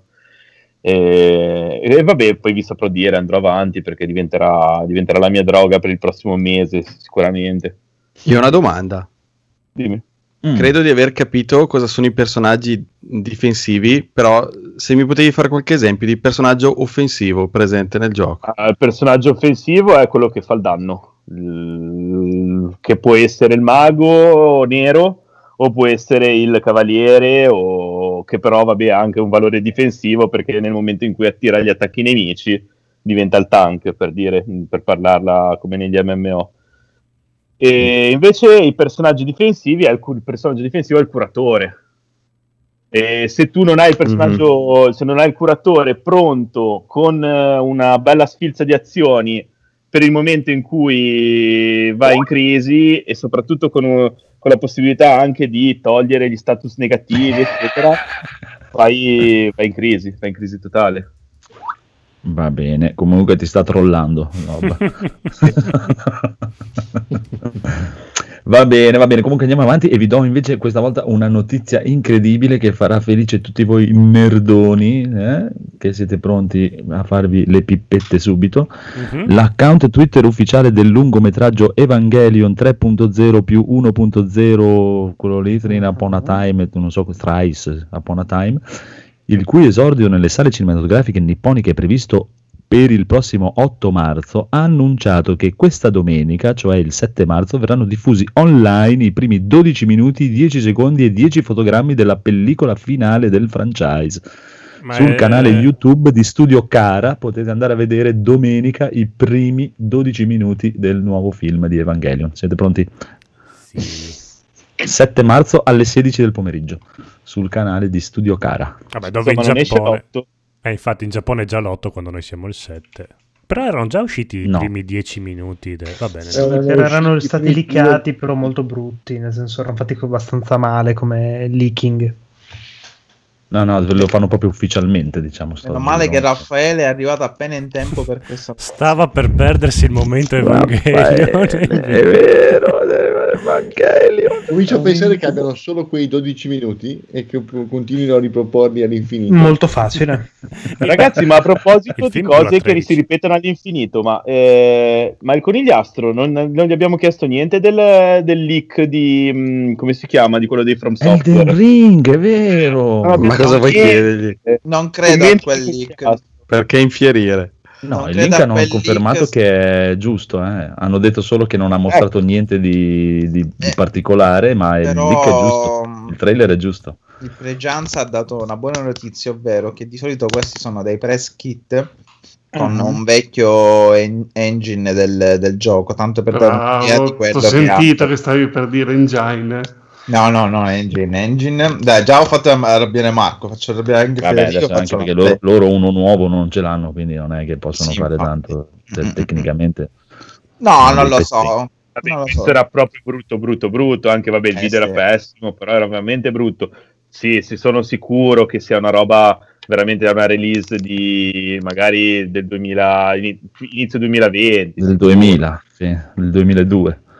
Non lo so, io oh. mi aspetto molto di più da Elden Ring di quello che si è visto in quel leak, quindi no, no, non lo commento per questo, non è quello che aspetto. Io voglio il trailer ufficiale con Miyazaki che si prende le responsabilità. Beh, però almeno hanno, sta facendo. Però hanno confermato le cavalcature, hanno fatto, cioè, sì, quelle sì. cose lì sono da prendere e da dire interessanti, dai, sono robe comunque nuove. Nei... Sì, sì, ma se poi veramente fanno tutto ciò multiplayer eh, rischia di essere una figata astronomica. Però non con quella grafica, sembra veramente eh, Dark Souls due. Cioè, no. Se, cioè, sono venti passi indietro rispetto a Sekiro, insomma. Cioè, non ci credo che sia quello il gioco effettivo. venti rollini indietro rispetto a Sekiro. Eh, cioè... Vabbè, non vedremo neanche, neanche soprattutto con la cavalcatura, come si fa il rollino? Spiegatemi. Con tutto il cavallo. Come si fa? È il cavallo che rotola. Ti ribalta la situazione del cavallo. La situazione qui, no? Tre rollini avanti e due indietro. Chi che sta, sta, sta scartando le il patatine. Microfono? Che sia, so. Le patatine, le patatine. Mutiamoci una, una alla volta. Esatto. Sono notizie croccanti. Comunque, comunque, comunque, ehm, perché pare che Namco aveva registrato una roba che si stava preparando per fare un, un tipo un... una cagata tipo quella roba che fa Sony, come cazzo si chiama? Né? State of Play, eh, esatto, di Namco, e probabilmente magari lo presenteranno lì a questo punto. E quelli invece di, di From Software hanno confermato che comunque nel trailer non si vede un cazzo di quello che è in realtà è il gioco, quindi non, non, ave, non abbiate problemi. Ha detto che non spoilerà niente e non si vede niente, magari è veramente una... una una fase preliminare proprio e poi magari hanno sì, buttato sì, via tutto. Spiegavano che quello lì era ah. tanto un dimostrativo, esatto. Press kit che fanno sì. spesso per tanti giochi, quindi siccome però di Elden Ring non è uscito niente hanno buttato fuori sta, stron- cioè sta stronzata, questa cosa che comunque non è così incredibile nel mondo dei videogiochi. Ma anche perché, voglio dire, cioè, è una cosa che mi ha fatto dire, quando escono fuori questi leak, no? Porca po- ci sono in giro, io vedo gente, cioè bambini stronzi di otto anni con dei cazzo di telefoni, con fotocamere quattro K sì, allucinanti, sì, sì, ventidue sì. obiettivi. E invece il giornalista c'ha il telefono. Sono sempre delle cacate cinquanta. Di merda registrate con un Nokia cinquantuno dieci, esatto. Che cazzo. Ma perché i giornalisti dovrebbero vedere gli alieni. Lavoro vero, Andrea, è per esatto. quello. Non avendo un lavoro vero non possono permettersi un telefono vero, eh, dementi, certo. Esatto, cioè, porca puttana, andate a pulire i bagni. Comunque, eh, ciao a Raffaele, quello, aspetta un attimo che... ah, ciao. A parte quello, no? È un po' come quando... è come quando mi fanno vedere i, cose, i video de, degli alieni o dei fantasmi, sono tutte riprese del cazzo di merda. Ah, ma che cazzo è venuto sfocato, eh, ma perché lì hai paura, no? Non eh beh, è un complotto. Sì, sì. Sì, sì. È come quando vuoi fare la, la foto alla tipa in metropolitana, ti vuoi fare beccare, hai le mani usate e quindi ti parte il telefono in aria. Me, quindi la tat- allora vi insegniamo su G plus, la tattica è mettere silenzioso, fare finta di scorrere col dito e poi... La tattica è appiccicarlo sotto la scarpa così che esca la telecamera davanti. Madonna. Ok, adesso ci fermiamo e salutiamo subito Raffaele. Se ne vuole andare via. Ciao, ciao a tutti. Io non volevo interromperti, Andrea, quindi sì. giustamente ti ho lasciato finire di parlare perché so che qui sei quello che decide. No, il Codolo fa soltanto attacca al jack e stacca il jack. Ti quindi... aveva entra- fatto entrare dentro, non avevo mica capito, se no mi bloccavo tanto. Tutte le... Un novanta per cento di quello che dico sono stronzate, quindi non ti preoccupare, non c'è problema, mi puoi interrompere quando vuoi. Stavamo Dipende solo però, quando parli di picchiaduro non proprio. Eh. Vabbè, sì. Comunque, allora, visto che sei entrato e aspetta, dove siamo rimasti? Noi giochi Evangelion. Al momento Evangelion sì. Evangelion non gliene frega un cazzo da nessuno. Fotografare le tipe in metropolitana di nascosto, poi era anche il momento. Diciamo però eh? sì, no, per Raffaele che è l'unico con la webcam oh. attiva, cioè, siete in sette no in uno due tre quattro in otto e l'unico con la webcam attiva sono io, e che tra l'altro avete pure tutti quanti la propria iconcina, no? Mm-hmm. Un tempo c'erano gli stoici, c'era eh, Rob che ce l'aveva, poi c'era anche eh, Daigoro che ce l'aveva, Phoenix, poi Phoenix. Basta, esatto. Eh, siamo tutti in presenza. Io no, perché io voglio i soldi per farmi vedere. Sono passati dal parrucchiere. Ah, eh, abbiamo fatto il trucco nel, nel messaggio di oggi di, del capo c'era scritto di presentarsi nudi e bagnati, quindi nessuno è webcam imburrati, imburrati eh. Io è, colpa di, è colpa di Twitch. In Federico, realtà sono però... nudo e bagnato, però non mi hanno voluto in webcam. Detta da te questa cosa che eh, insomma solitamente sei quello a cui tutti lo vogliono appoggiare, non, non so se andare fiero oppure no. Mamma mia, io, io, io, io non sarei, non sarei entrato in puntata perché è altissimo, se no perché essendo imburrato scivolo così non, non riescono. Come Giuliano Gemma in Arrivano i Titani. Esatto. Ah, sì. Che non so chi di voi l'ha visto, eh, perché è un film di altri tempi. Sì, sì, sì, sì. Eh, ma noi allora, siamo di quella generazione, siamo tutti di altri tempi, noi giovani. Ah, sì. Comunque, allora, visto che siamo i giochi giocati, Raffaele, cosa stai giocando in questi uh, minuti? Allora, ne ho giocati due, anzi più di due, però comunque mm. due. Uno ti piace sicuramente perché ho provato la, questa settimana scorsa che la beta pubblica di Guilty Gear Strive. Io lo sapevo. Ah. Ed è uno spettacolo. Eh, ma... Mamma Beh, mia. Io non lo posso provare, sul P C non c'è. Eh, lo so, lo so, a livello so, di so. musica quel gioco lì è ancora un portento oppure si sono un po' perse? Ah, cavolo, c'è cioè lui, c'è cioè sempre allora, lui. Musica. Eh, ci sono ancora delle belle musiche roccheggianti, però sono meno di impatto rispetto che in passato. Si sono, sono diventate un po' più melodiche. Io mm. mi ricordo i Guilty Gear X, Guilty Gear X X, eccetera, eccetera, dove picchiavano di brutto, mentre invece eh. adesso sì, lo sono, però non eccessivamente, ecco. Non, non hanno sbragato, però hanno sbragato dal punto di vista tecnico perché ah, cioè, mia. Eh, Dragon Ball FighterZ è bello e assomiglia al cartone animato, però Dragon Ball, oltre ad avere le facce tutte uguali, quindi che, che ne dica e eh, io vi ascolto, eh, non è che eh, lo so quelle, le cose che vi raccontate, quindi oltre ad avere le facce tutte uguali hanno anche degli scenari eh, che sono un po' br- un po' brulli, un po' blandi, no? Così, a vantaggio magari della leggibilità dello scontro. Qui invece gli scenari sono anche fatti molto bene e poi hanno tutti i vestiti che si muovono, eh, tu, tu, tutte le loro movenze che sono accentuate da questo, da, da, da questo modo di rendere in cel shading, ma ehm, con un'animazione a ventiquattro p che è veramente spettacolare, come guardare un cartone animato. Sì. Sì. Però... sì, perché io ho visto uno speciale su di loro, loro praticamente animano tutto, non fanno fare niente al motore fisico e disegnano frame per frame come se fossero, se stessero facendo un cartone animato, disegnano tutta l'animazione e quello gli dà questo effetto incredibile, una roba proprio, mamma mia, è un lavoro allucinante, però, eh, è, però si vede. Fa un effetto spaventoso. Era da un po' che non giocavo a Guilty Gear, quindi non so se l'Xrd era già cambiato in questo senso oppure no, però l'ho trovato più lento, meno schizofrenico rispetto al passato, dove quando ti prendevano con le combo aeree poi a un certo punto non c'era più per niente per nessuno, uh-huh. e i personaggi più pesanti, anche nei salti sì. alti, puoi far sempre fare il doppio salto, il salto più alto tenendo premuto in basso, cioè facendo basso e alto, eh, è, è tutto quanto... un po' più votato alla tecnica, secondo me, per quello che ci ho giocato. Poi eh, nel momento in cui magari ci sarà modo di riuscirci a mettere le mani un po' più approfonditamente, poi verrà fuori qualche cosa di diverso magari. La cosa eh, che invece magari. è pessima, proprio brutta brutta, la lobby.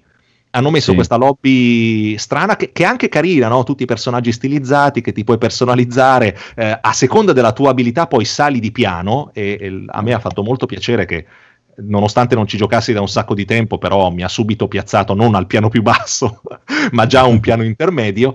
Però devi praticamente metterti di fronte a un personaggio che si è, mess- che si è predisposto al combattimento, dopodiché sì. gli chiedi se vuole combattere, eh, poi lui ti dice di sì, poi- e poi magari anche se ti dice di sì, il match non parte e non capisci perché, tant'è che l'hanno ritardato di due mesi, eh, forse sì. nel caso l'hanno fatto proprio, sì, hanno detto che è proprio per sistemare queste cose dell'online, però bello bello bello e non vedo l'ora che arrivi l'undici di giugno perché, perché ci voglio. Poi non sono un grande professionista, quindi non è che abbia delle tecniche magistrali, però anche soltanto avere davanti agli occhi questo con tanta beltà è proprio una, una gioia.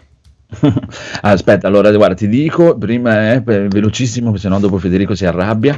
Allora, ehm, Xrd no, assolutamente non era così, è super complicatissimo, difficilissimo, è uno dei picchiaduro più difficili che siano mai usciti, è proprio una roba, è rimasto molto stile Fighters, se, se ti rimbalzano in aria sei fottuto, eh, certo. proprio non esisti più. Questo hanno cercato di semplificarlo tantissimo perché è una strada che hanno iniziato a compiere da qualche anno, da Fighters, praticamente da Fighters poi hanno fatto quello di Granblue e stanno sì. cercando di portare più gente possibile dentro al mondo dei picchiaduro e quindi di semplificare tutto proprio il più possibile, non rendendolo un, una cavolata, però cercando di fare le cose un po' più capibili, diciamo.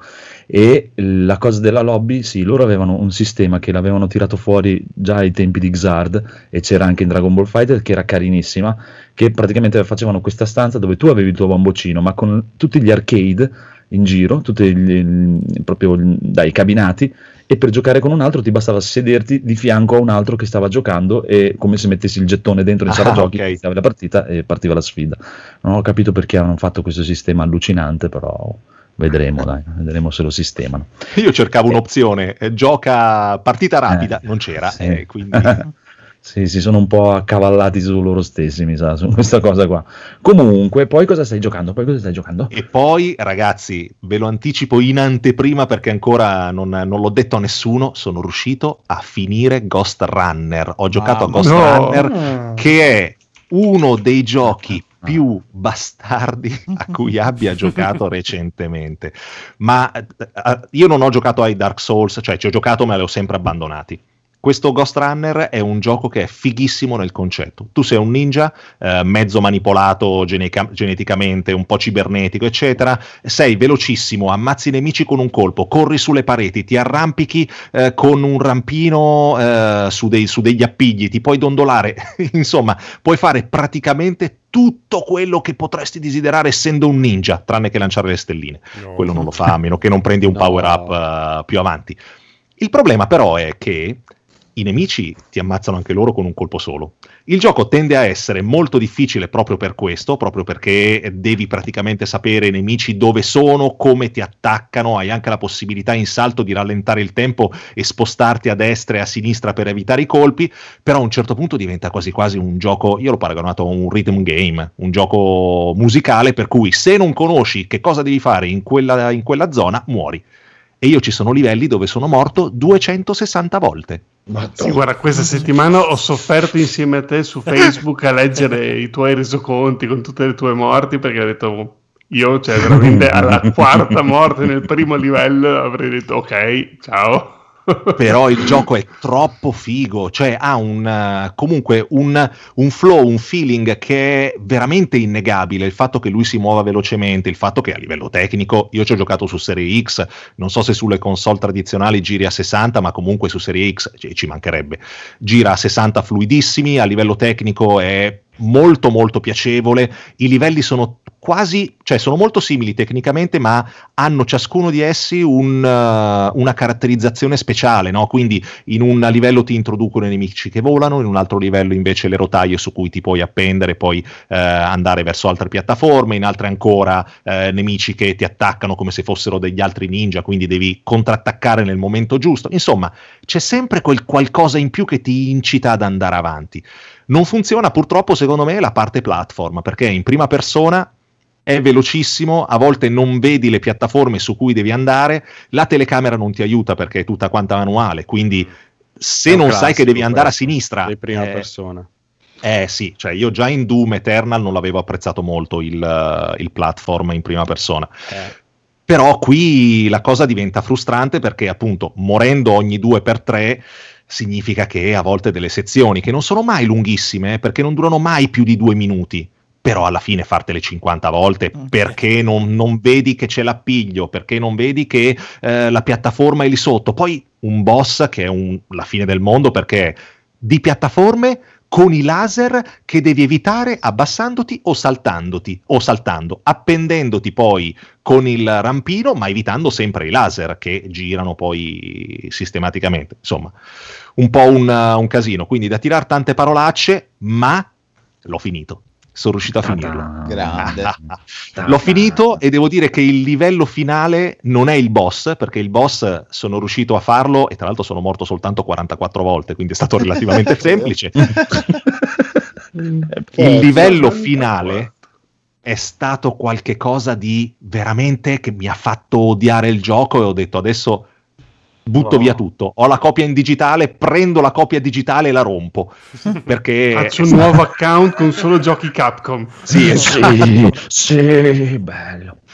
Quindi l'ultimo livello è veramente pessimo dal mio punto di vista, perché tutto platform e purtroppo sto ninja non si attacca alle pareti, che vedevo di eh, di conseguenza ninja è che non si attacca alle pareti. No. E, eh, a volte vado sulle pareti, si attacca, altre volte non si attacca e non sono riuscito a capire perché. E poi ci sono sicuramente anche io eh, che non sono molto bravo a giocare, però sono riuscito a completarlo, a portarlo a termine, e nonostante tutte le parolacce che ho tirato e nonostante alla fine, quando ho visto i titoli, i titoli di coda, ho avuto un sollievo, uh-huh. però adesso mi manca, perché, perché comunque è un bel gioco alla fine e ti dà delle belle soddisfazioni. Devi sapere un po' soffrire, c'è chi soffre in silenzio, c'è chi soffre un po' meno in silenzio.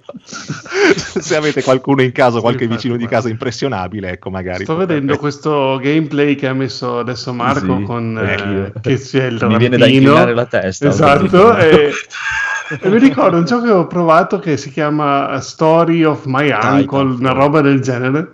Era un gioco narrativo indie proprio da, di quelli, non so, era in qualche Humble Bundle, non mi ricordo, e mh, probabilmente è tipo centomila volte più facile di questo, e io nonostante questo ho detto, dopo un po' ho detto basta, perché anche lì devi fare questi salti col rampino a prendere al volo, e, ed è veramente bello, però è bello da vedere, ma quando devi farlo veramente le bestemmie. C'è da dire che questo gioco, quando funziona, quando tutto funziona e funziona alla perfezione, ma è una meraviglia, perché è proprio fluidissimo, veloce, ti gasi. Prima nel video, se ci avete fatto caso, non in questa sezione ma in quella prima, è successa la stessa cosa che succedeva a me, ovvero vai vicino al cartello ma cadi nel buio, ah, e, sì. e non sai perché. Fortunatamente però i checkpoint sono sempre vicinissimi, eh? ma veramente vicinissimi all'inizio della stanza, quindi poi alcune sezioni sono un po' più fetenti, altre un po' meno. L'ultimo livello, la cosa che, e poi mi taccio, eh, la cosa che mi ha fatto più arrabbiare è stato che a un certo punto i programmatori hanno deciso, ma sì, perché non lo facciamo diventare un bullet hell? E praticamente sei...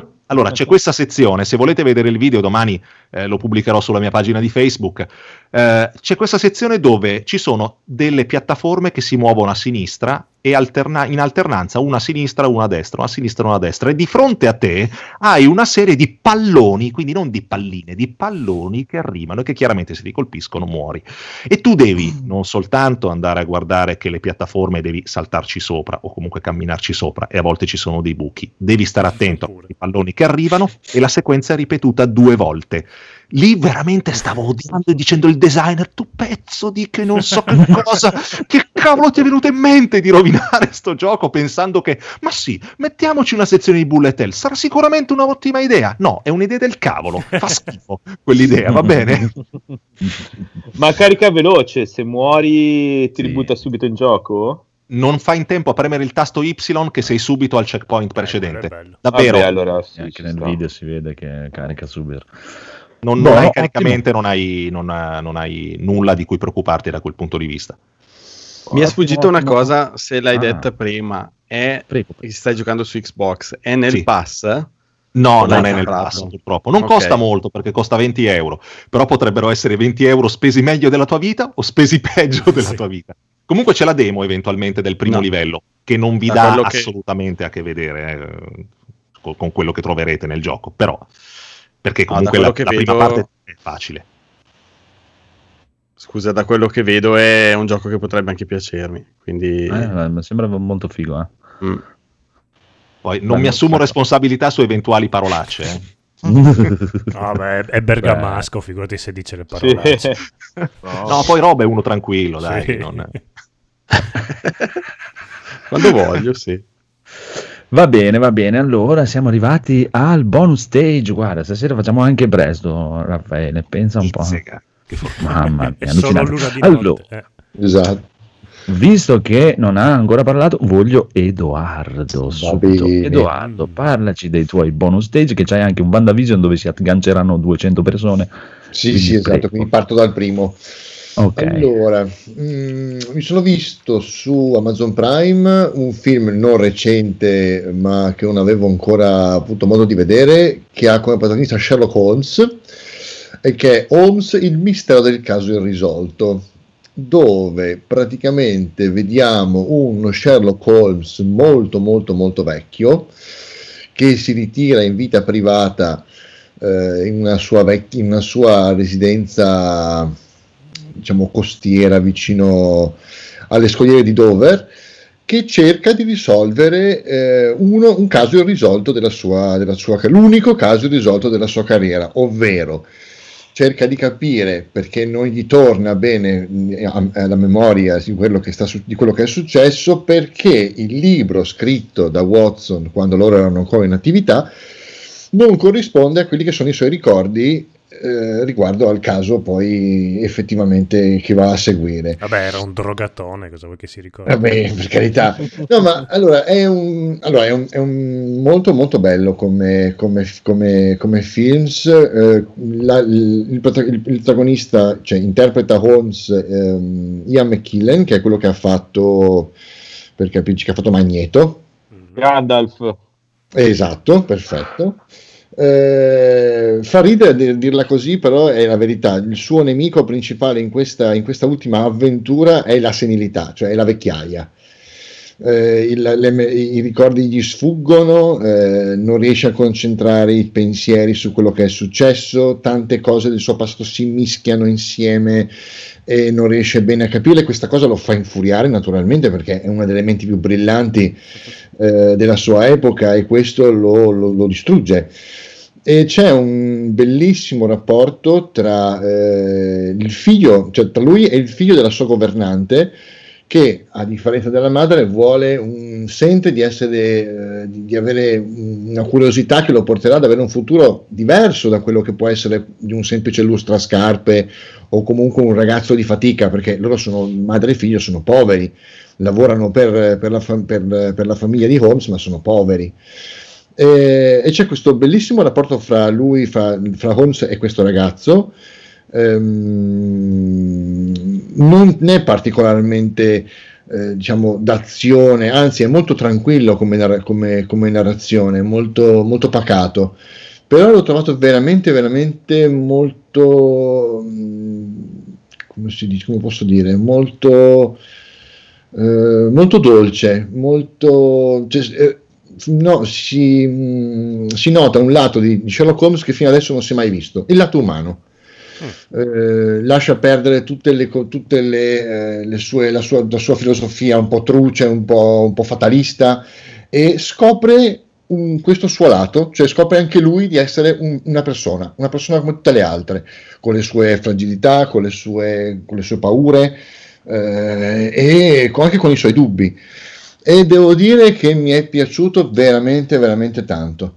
Per chiunque sia appassionato del genere, cioè di, del personaggio, vale la pena assolutamente di essere visto. Eh, per chi ha un'idea mh, di Sherlock Holmes, potrebbe essere una buona occasione per veder cambiarla e poterlo rivalutare. Fotografia è molto molto bella, eh, per quanto riguarda la regia e tutto il resto è molto tranquilla, quindi cioè, lui si occupa Delle, su, delle sue armi di api, insegna al ragazzo come la, diciamo, la struttura gerarchica delle, delle api eh, e intanto piano piano la sera, o semplicemente nel momento in cui ha lo sprezzo di ricordo, mette su carta eh, quelli che sono appunto i suoi ricordi su questo caso e cerca di raggiungere la quadra, che alla fine raggiungerà naturalmente, perché si chiama comunque parlando di Sherlock Holmes. eh, Che altro aggiungere? Mm. Beh, il bambino sembra odiosissimo, da, è la classica faccia del bambino. No, invece ti dico, è veramente, è veramente un bel personaggio anche lui. Okay, per, meno male. Allora, mh, ha, ha, diciamo, passa una, una parte del film in cui risulta odioso, ma perché eh, si oppone a quelli che sono i voleri della madre, che invece dice: noi qua stiamo eh, accudendo un vecchio di novanta anni che tra, tra qualche mese tira le cuoia e noi finiamo per essere... speriamo che si sbrighi. No, ecco, da quel punto di vista l'atteggiamento dei personaggi eh, intorno a lui è molto verosimile, riguardo, eh, considerando l'epoca in cui è ambientato. Loro sono poveri, sono, eh, non sono assolutamente mh, letterati, quindi cioè non, lei a malapena sa scrivere, quindi è un, hanno un atteggiamento molto pragmatico nei confronti di quello che stanno facendo. Cioè lei dice: noi siamo poveri, siamo qua, siamo servitori, questo muore, noi cosa facciamo? Finiamo zampe all'aria in mezzo alla strada a non fare niente, oppure dovremmo arrangiarci a cercare qualche altro posto alla bene e meglio e quant'altro. Quindi dobbiamo cercare, nel poco tempo che ci rimane, di trovare qualcosa da fare, e infatti si organizza per andare a trovare la sorella, per trovare lavoro in un albergo, per capire se anche il ragazzino può essere, può essere assunto insieme a lei. Pensavo partisse tipo Weekend con il morto che iniziava. No, non è un po' giovane per lavorare il ragazzino? È giovanissimo, ma appunto per quello stiamo parlando. Non comunque ci sta. Andare alla Nike a cucire i palloni, andare in miniera. No, allora, esatto. Per conto, lei farebbe, lei farebbe la donna di servizio, mentre il ragazzino si verrebbe preso come appunto come lustrascarpe, come ragazzo di fatica, come mh, per quel genere di lavori, diciamo. Come oggetto siamo, sessuale. Siamo comunque, esatto, siamo comunque nel, ai primi del Novecento, quindi non è che è una, un'ambientazione moderna, quindi ci sta. E, devo dire, non so se qualcuno di voi l'ha visto, no, eh, no. Se non l'avete visto, guardatevelo, ne riparleremo volentieri. Io mi sono, io, a me ha molto colpito, è molto molto bello da vedere. Si può vedere legalmente o bisogna un attimo in, fatto, indagare so... per cercarlo? No, no, no, tranquillo, l'ho trovato su Amazon Prime. Ah, ok, va bene. Si chiama mm. Holmes, il mistero del caso irrisolto. Bello, invece, bello, di perdere un qua- invece di perdere un quarto d'ora a vedere Il principe cercafiglio che ho fatto stasera, potevo guardare questo film qua. Vabbè. Eh, ho paura di sì, ma io, io, anch'io perderò quel quarto d'ora perché sono troppo curioso. Ah sì sì, è un quarto d'ora. Lo so che hai tempo buttato, lo so, ah, lo so perfettamente, però lo farò, lo farò, lo farò. Bravi, e molto bravi. Sono finito, ah. Ho finito di vedere stasera giusto in tempo per la puntata, l'ultima puntata di WandaVision. Oh. Poi beh, facciamo, volete parlare subito adesso tutto o facciamo, lasciamo il finale? Dai, Vandavi, fate il sì, recappone totale insieme. Sì, sì, andiamo, andiamo. Rob, Rob che si è, si è fatto la maratona di Mad Max, mi piace. Sì. Bravo, bravo. Bravo, Rob. Bravo. Brava, mi ero comprato un bel po' di tempo fa il cofanetto Blu-ray con tutti i film, compreso l'ultimo, quello del duemilaquindici, Fury Road, mm. Fury Road. Mm. E però niente, come tanti altri acquisti, è rimasto lì sullo scaffale per un bel po'. Un po' di tempo fa ero riuscito anche a convincere la, la mia compagna a guardare l'uno, il primo, mm. e però è già passato, già passato un bel po', quindi me lo ricordo appena. Il, il primo è tosto, è abbastanza pesantino, no, noiosetto, diciamo. Sì. Mm. Questa settimana niente, sono riuscito un po' a ingannarla mh, perché ho detto questo è visto il primo. Eh? Cosa ti sei inventato per ingannarla? No, perché le ho detto dai, cosa facciamo? Vediamo, ero lì che spiavo un po' sullo st- oppure vediamo esatto. eh, il secondo. Sì, ma guarda, se l'avessi detto vediamo Sanremo, mi avrebbe mandato istantaneamente a quel paese, anche perché ah, okay. No. Televisione sono tipo almeno tre anni che non la vediamo. Cioè solo cose in streaming, YouTube. Cioè, ho la televisione staccata dall'antenna da, da almeno tre anni. Ho mai attaccata io. Dal duemiladieci almeno. Esatto. Sì, ma guardavo il telegiornale prima e eh, non è che... No, il telegiornale. Io giusto sì. Per quella la tengo attaccata. Esatto. E niente, guardavo lo scaffale, ho detto dai, stasera vediamo un film. Era molto più interessante di... Lo scaffale? Sì. Beh, nel mio scaffale è molto più interessante di quello che propone la televisione tradizionale, quindi... Eh, ho sbirciato dentro, ho visto questo cofanetto e gli ho detto ma dai, potremmo andare avanti, non, non avevamo più, ci sono altri tre film, purtroppo con Terminator non è andata così bene. eh, oh. eh infatti dico... Terminator ce ne sono solo due di film, fai presto. Sì, infatti. Beh, ma eh, considera che potevi tornare indietro nel tempo per farglielo vedere sotto una nuova luce, nel senso che con Terminator c'era sempre la possibilità. Eh, esatto. E niente, però le ho detto ma sai dai, qui è da dove sei ispirato anche Borderlands, è stata la parola magica. mm. eh, fa dai, va bene, allora ok, vediamolo. E allora siamo partiti dal due, non abbiamo rivisto l'uno, è molto bello. Io non, eh sì. non ricordo, è passato così tanto tempo che non ricordo se li avevo visti quando, quando ero ragazzino o così via, o addirittura non, penso di sì, però non, è passato talmente tanto appunto che non mi ricordo, è stato come rivederli Eh, da zero. E abbiamo visto una sera il due, una sera il tre e ieri sera Fury Road. Il due eh, è molto è, oltre la sfera del tuono? eh. Esatto, il tre, esatto. Sì, quello con Tina Turner. Tina Turner. Il due è molto, molto bello, eh molto beh, sì. particolare, cioè dico cose così un po', un po' a random, cioè tutta questa enfasi sui, sui veicoli, sugli inseguimenti, bellissima, e alcune scene quasi comicamente velocizzate. Sì, cosa, sì, eh, cosa che poi vedo che però hanno ripreso anche in Fury Road, quindi mm-hmm. immagino magari voi siete più appassionati e quindi eh, conoscete un po' più tutto quello che ci gira intorno.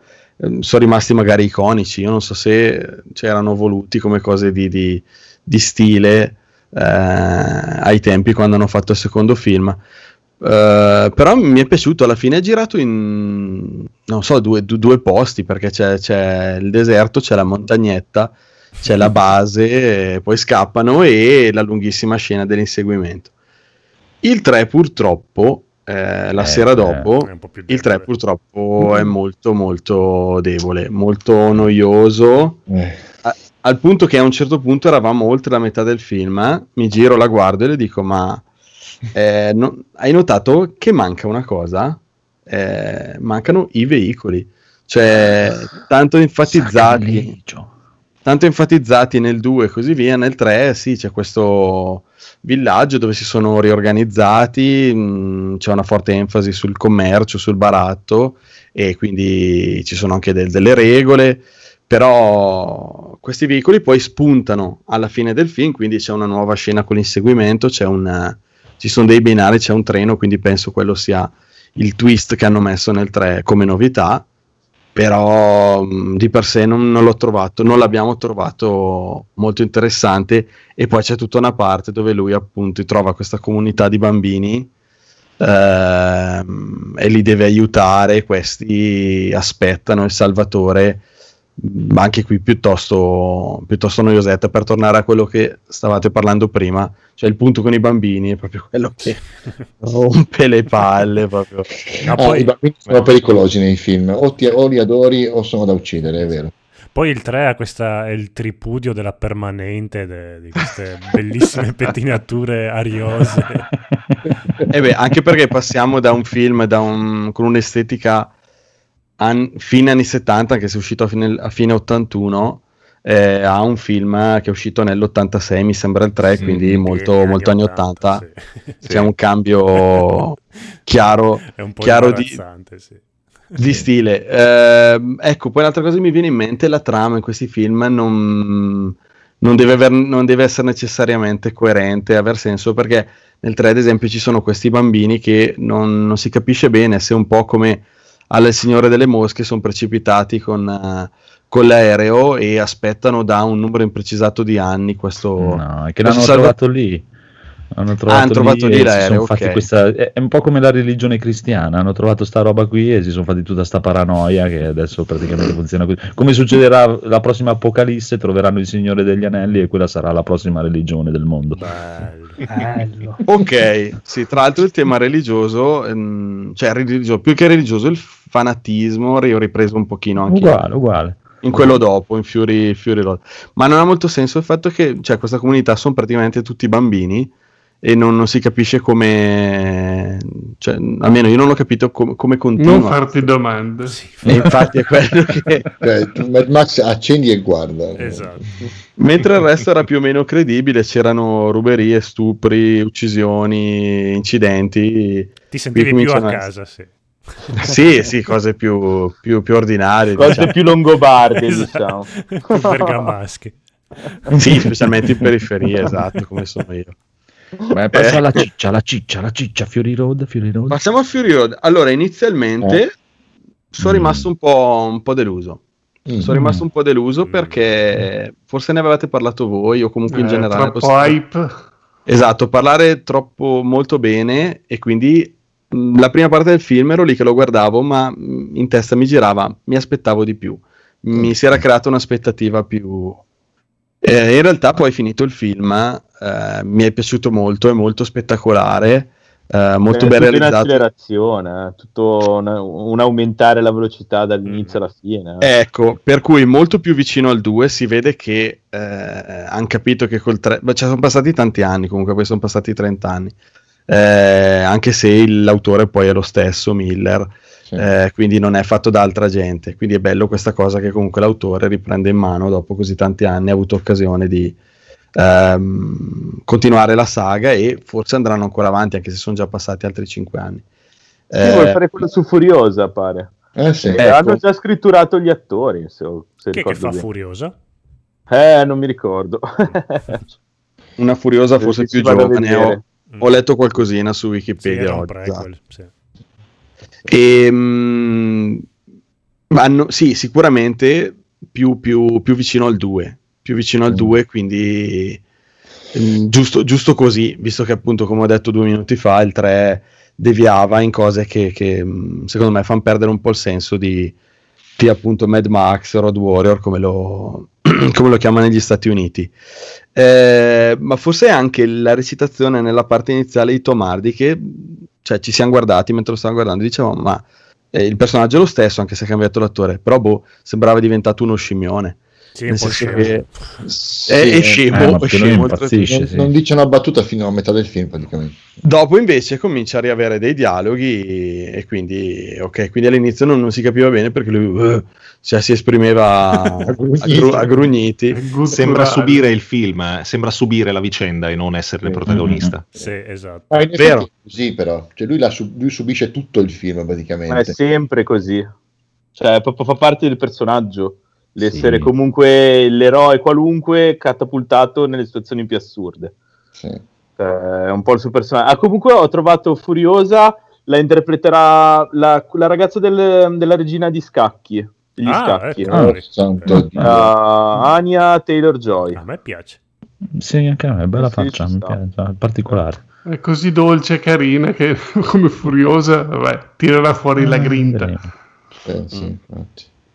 No, però diciamo un sacco di Miller è che cioè, adesso lascia stare Nolan con tutti i presenti e passati, tutti i suoi mega robe mega... Beh, Miller ha fatto un film dove un camion va da un punto A a un punto B e torna indietro eppure ti tiene attaccato per due ore lì, è vero, è pazzesco. Okay. Miller è, è molto bravo, è ci bravo sta, a girare l'azione, è molto bravo a girare eh, le scene d'azione. Eh, Miller, Miller ha fatto anche Babe Maialino Coraggioso e Happy Feet. È eh. bellissimo Babe Maialino Vabbè, Coraggioso. Adesso tutti hanno gli scheletri nell'armadio. Eh, a me piace Babe, porca porca vacca. A te piace anche Evangelion. A te piace Babe, porca vacca. Porco, porco, porco vacca. Coraggioso.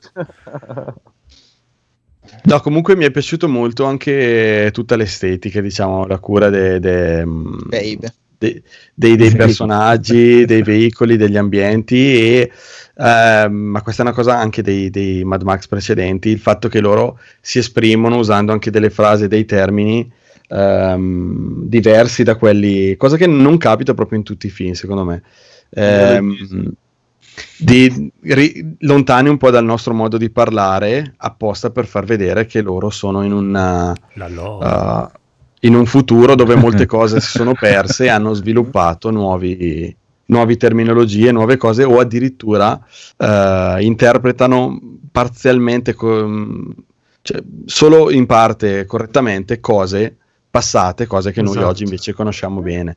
E adesso come infatti quando... devi fare solo una cosa giusta e continuare con il videogioco di Mad Max del duemilasedici. Sì. No, ma ragazzi, sapete che a me non è piaciuto. Ah, no, no. Anche lì eh, mi è venuto in mente quando ho parlato di che parlano in modo strano, che lì hai quel nano che sta dietro la macchina che dice sempre le cose assurde. Sì. No, quanto è bello quel gioco, mamma mia. Quel gioco mi ha dato proprio l'idea del perché gli open world non andavano bene eh, sulla vecchia generazione. È stato un gioco che dalle prime due ore capivi già tutto quello che aveva da darti e te sì. lo portavi avanti per quaranta cinquanta ore. Io l'ho finito e ho preso anche tutti i punti di domanda maledetti che c'erano sulla mappa, quindi non c'era più niente da fare. Sei, sei un po' esatto, quello, infatti, te l'ho sempre voluto chiedere perché sentivo che dicevo non mi piace, però ci gioco quaranta ore. È il perché? Gioco no, lavoro perché, alla Federico. Ma perché esatto. vai avanti, perché vai avanti ah, bene o male, fai, fai quello che fai e, e amen. E ci sono un sacco di punti di domanda da andare a scovare, quindi...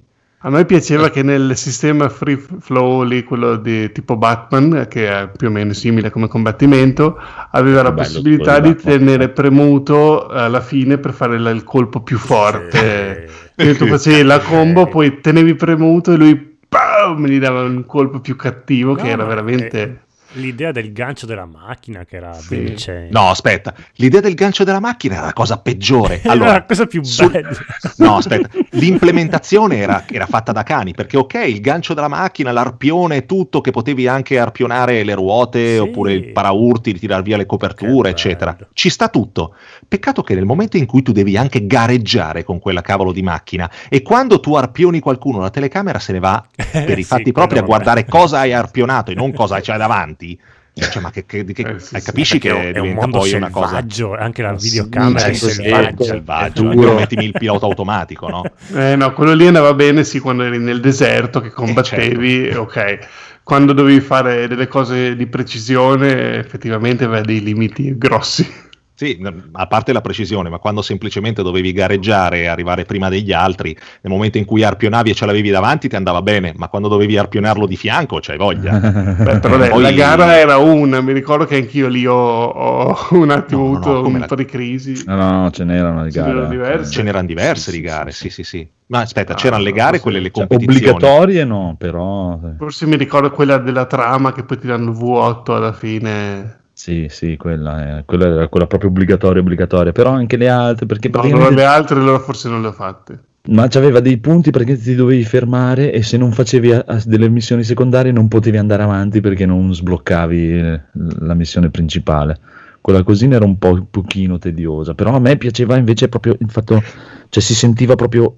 il dolore fisico quando dava i colpi era una cosa che mi piaceva tantissimo, quello si sentiva forte, molto più che Batman, che Batman invece andando avanti primo, secondo, terzo, nel terzo è diventato proprio un stomino che saltella di qua di là, bastava lì veramente. Batman l'ultimo hanno fatto un free flow combat, sembra fighissimo tutto, ma veramente lo puoi giocare stile il conigliastro che gioca ai J R P G, perché te schiacci il tasto di attacco sempre, ti, ti, ti, ti, ti, ti, ti, ti, lui salta di qua, di là, a destra, a sinistra, li colpisce per terra, tutto, tutto, tutto, tutto, tutto, tutto, molto brutto, molto, molto, molto brutto.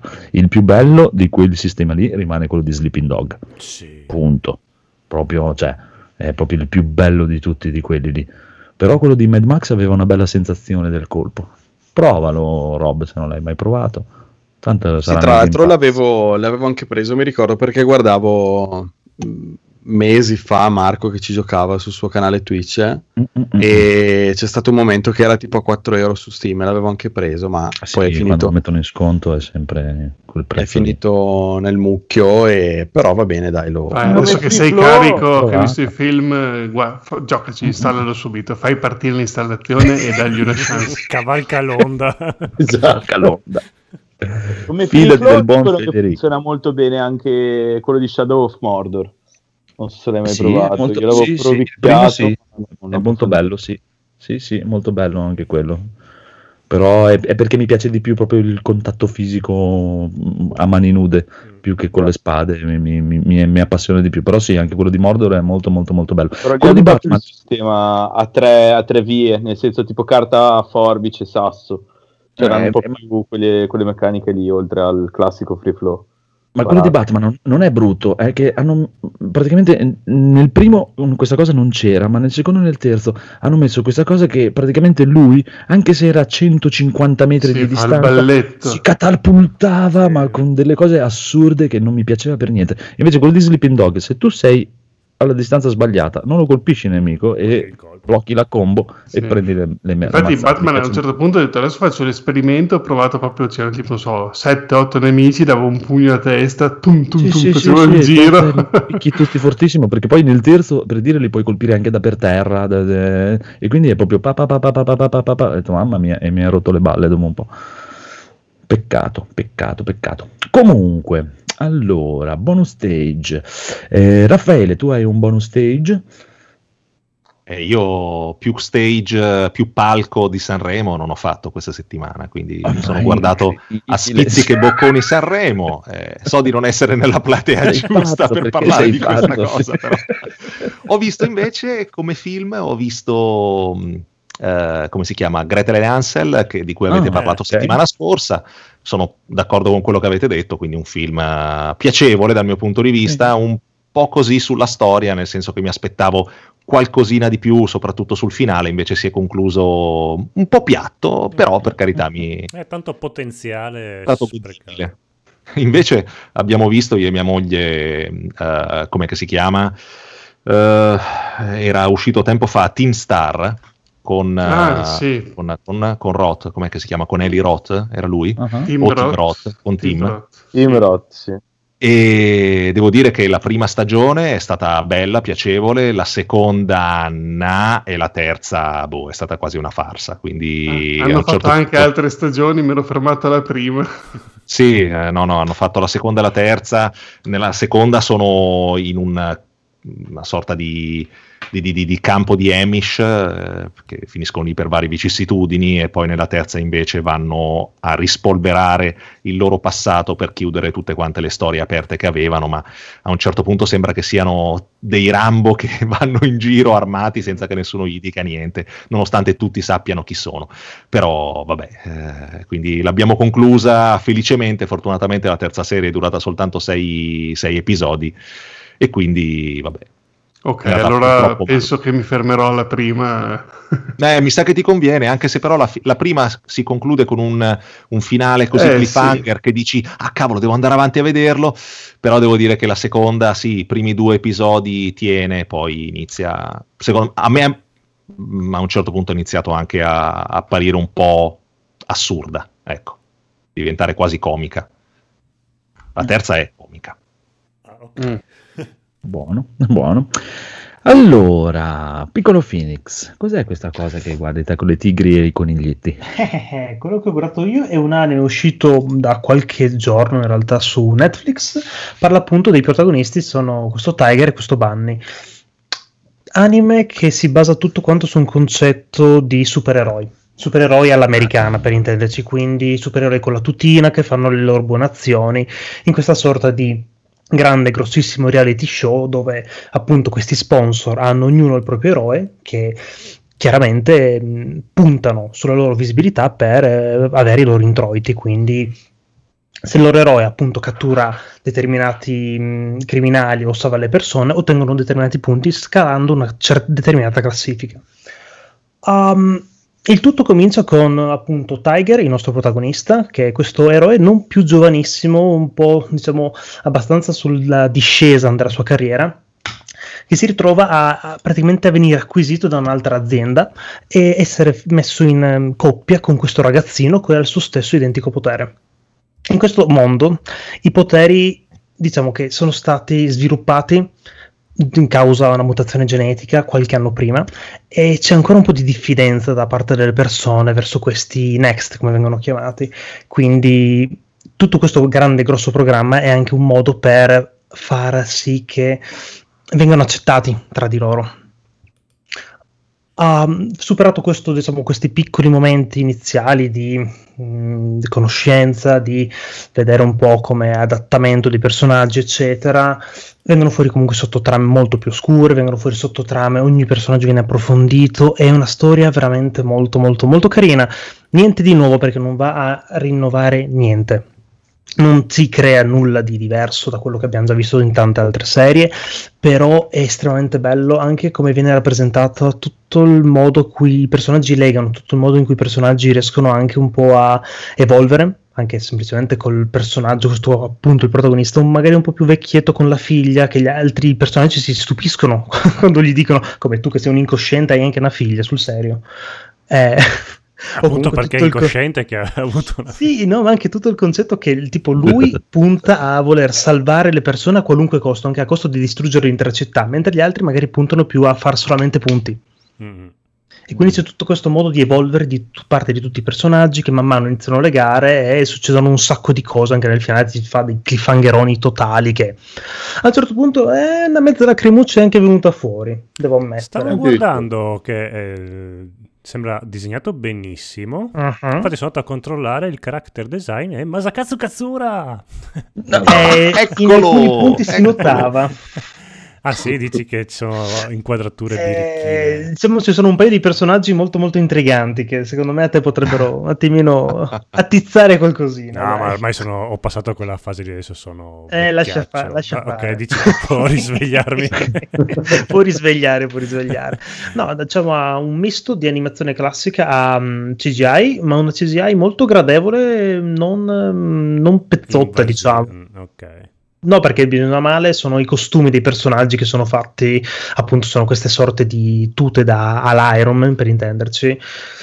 Non sono male, non sono malvagie, è una delle cose più belline che ho visto negli ultimi periodi, se non altro, almeno su questo stile. Per cui approvato, sono solo venticinque episodi, di cui dovrebbe essere annunciato anche un film più avanti.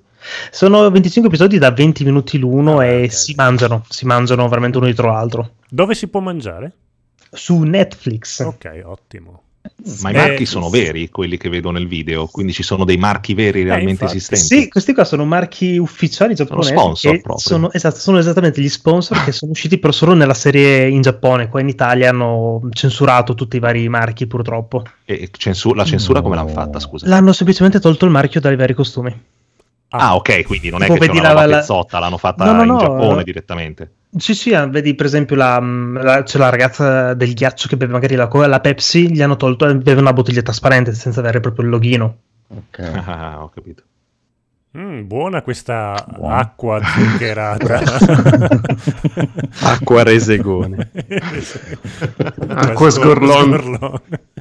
Buono, buono, buono. Allora, prima di passare al gran finale di WandaVision, il buon Daigoro sta guardando una serie su Starz.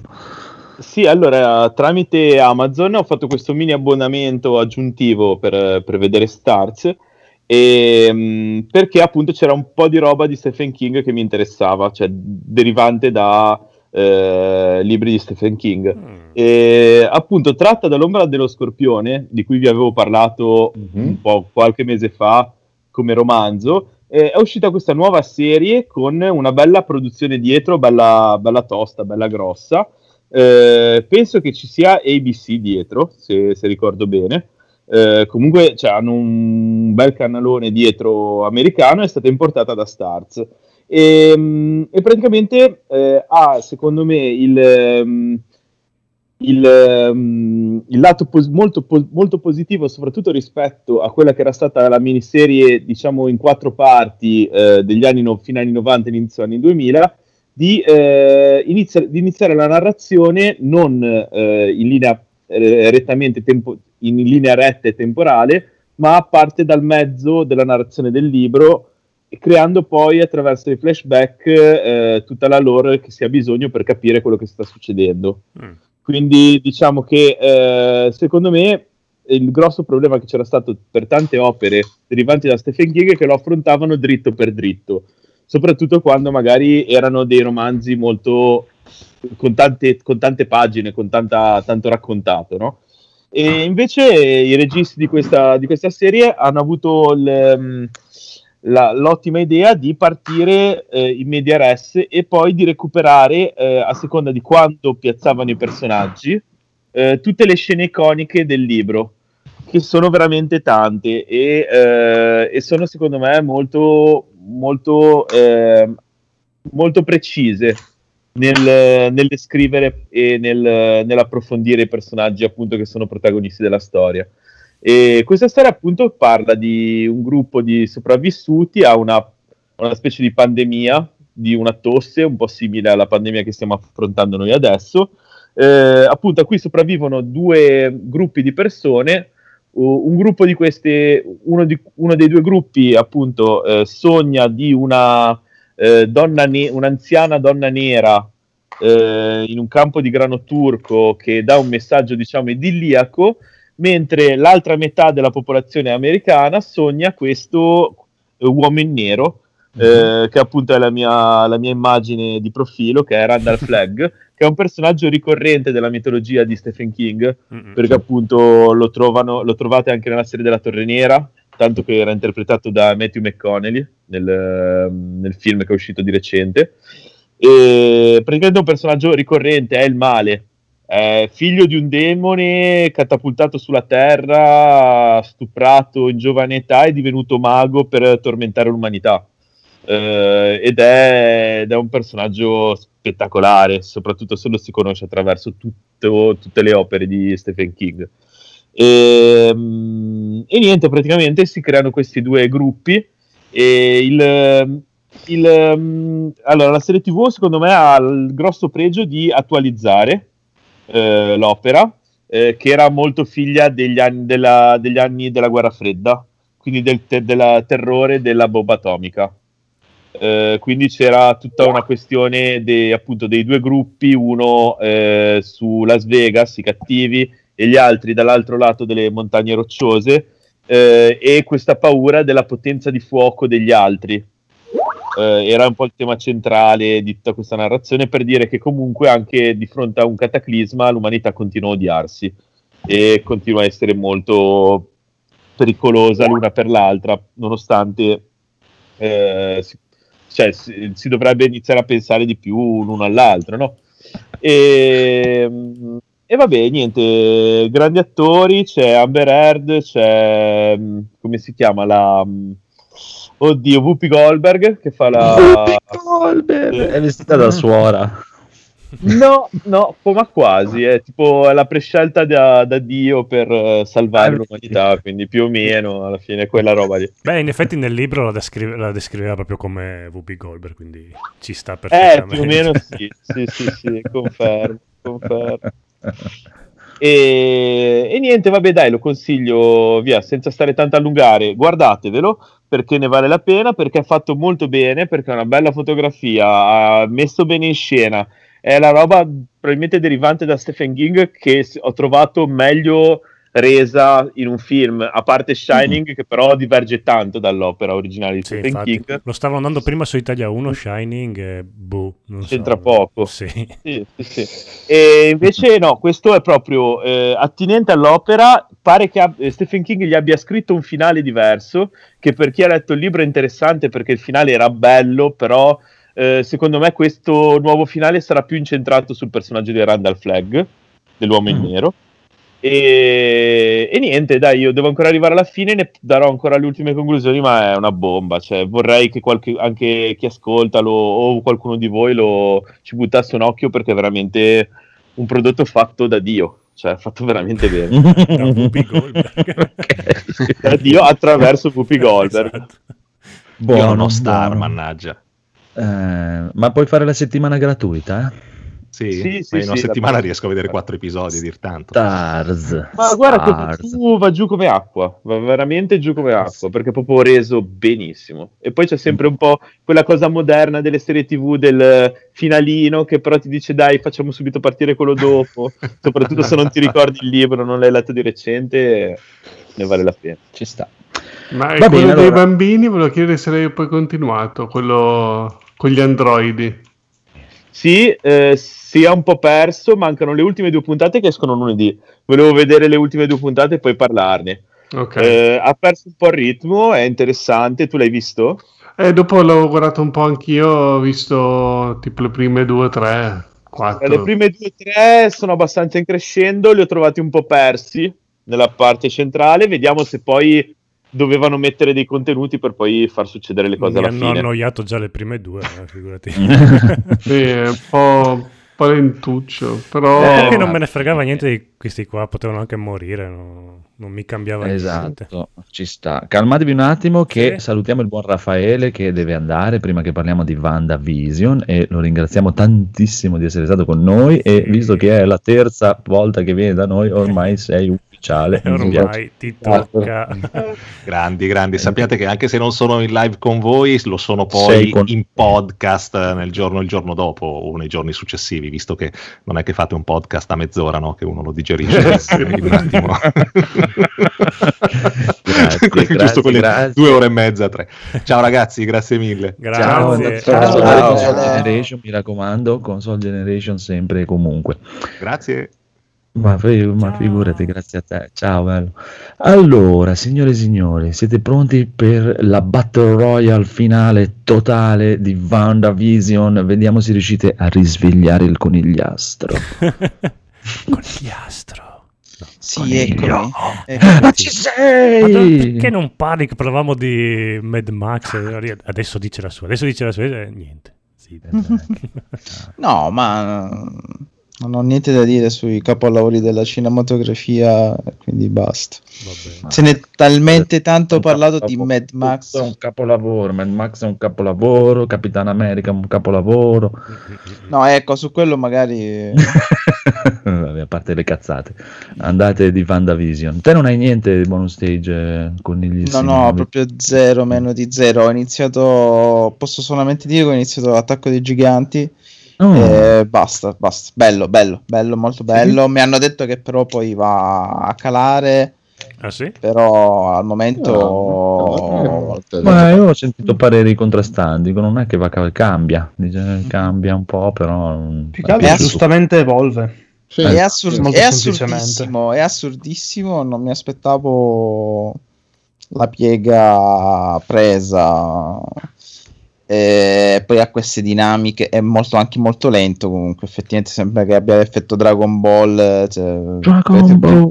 Prima che un gigante dia un pugno passano, sarà che sono grossi, però passano gli anni e, e vabbè, questo si può dire. E poi la classica distorsione temporale di uh, Capitan Tsubasa che ah, ora okay.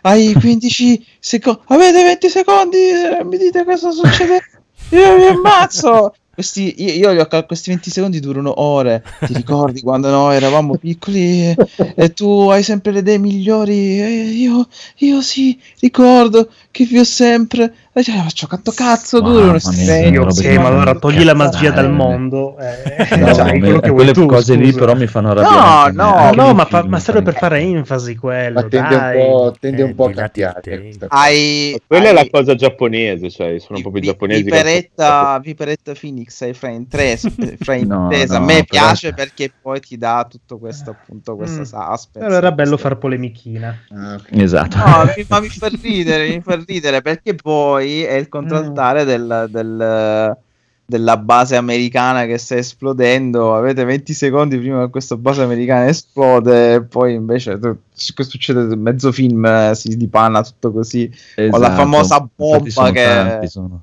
Sì. Cioè, l'unico che infatti lo apprezzo per quello è voi prendete qualsiasi cazzo di film di James Cameron, esatto, se c'è una scena che lui dà un tempo, voi lo cronometrate e quel tempo. È, è bellissima questa cosa. O come il laboratorio di Resident Evil che parte il... Resident Evil. Eh, dura gli anni. Però no, no, sembra, sembra bello, certo... Oh. Ora vediamo come si dipana per quattro stagioni, sicuramente avrà un miliardo di colpi di scena, eh, però, sono, però sì. Sono curioso anche io, però sono tante puntate, mamma mia. Ah, eh, ma sai, però durano venti, venti minuti l'una, eh. una dietro l'altra, poi beh ovviamente super cliffhanger ogni venti puntata. venti minuti però quindi... dilatati con flashback. Sì, sì, sì. Ce ne ho tante da vedere, prima che mi ha consigliato il Phoenix, prima di quello, eh, eh, vecchio, prima poi di vedere l'attacco di Masakatsu Katsura, attacco dei esatto. eh, cazzo cazzo in culo. E anche qui c'è questa grafica un po' in tre D, però i disegni sono belli. No, vabbè, non è male. Poi no, non me l'ha peggio. fatto mettere nei preferiti con il, il Phoenix, quindi non eh, guarda. Te l'ha vietato. Esatto. Però beh, sì. No. Ne volevo dire giusto due parole, invece alla fine ne abbiamo parlato tantissimo, però beh, è solo l'inizio, vediamo come andrà per tutte e quattro le stagioni, perché finisce, che bello, finisce. Non è come eh sì, c'hanno questa cosa bella e... che... sì, infatti che... Beh, dipende, dai. Ma c'è anche se come... pare che facciano una, ancora una stagione, se eh no, si vocifera. Si parla più dai... di un film che non di una stagione. Ah, ok, dai, comunque che ci sia qualcosa. State tutti calmi, state tutti calmi, non mi dite queste cose. avevo, avevo un miraggio, una speranza, state calmi, non fate così. E, e niente, ne, sì, è l'unica cosa. Poi non, non sto guardando film, non sto facendo niente, sto... È un periodo un po' turbolento della mia esistenza. Dai, quindi... dai, dai, che ti va bene, dai. Non stai guardando film. In questo momento partono i pixie e scoppia tutto. Sì, sì, no, è sì. vero, è vero, perché... Il finale um... di Fight Club è un sì, momento sì. particolare della mia vita. No, è, è vero, è vero, è vero. Oh, vabbè, è allora vero. Ho capito. Volete, volete le metafore della vita sociale del conigliastro? Non, no, c'è, però... non c'è solo. No, no, no, nessuno, no, tranquillo. Ti... Nessuno te l'ha chiesto. Non no. c'è solo la parte bella della vita del conigliastro, c'è anche la parte brutta. E in questi giorni mi sta accadendo di tutto e di più. E vabbè, vaffanculo. Quindi. Ma hai frainteso, non ci interessa. Non volevamo detto, infatti. Volevamo eh, detto... ma magari hai detto venti... tra le righe sbagliato, ma proprio non ci, ci metti, interessa. Ci metto venti secondi, quindi venti per, secondi cioè, per, ogni, per ogni carezza ricevuta c'è tutto un, un... Ma peggiori le cose, Salvo, lascia stare. Ci sta, ci sta, ci sta. È così, è così è la vita.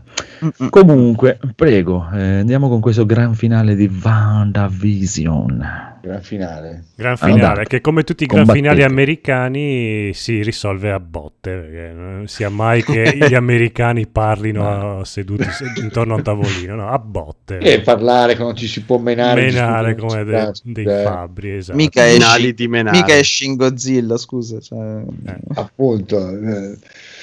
Lo so, mi ha lasciato un po' con l'amaro in bocca, nel sì, senso sì. che... Più che altro vi ha lasciato qualcosa questo finale? Perché ah, io col senno, col senno di poi avrei potuto anche non guardarla, ma avrebbe cambiato un cazzo. No, dai, ha concluso la storia e ha rimesso in gioco nel, nell'universo Marvel un personaggio che era morto. Mm. Tu dici, parli di Wanda?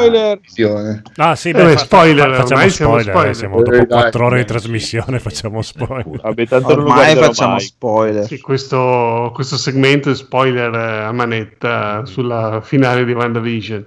Esatto. E eh, alla fine, eh, allora, tutto si è scoperto, si era già visto puntate fa, che le cose tipo Visione, quando usciva dalla, dall'ESA, eh, scompariva.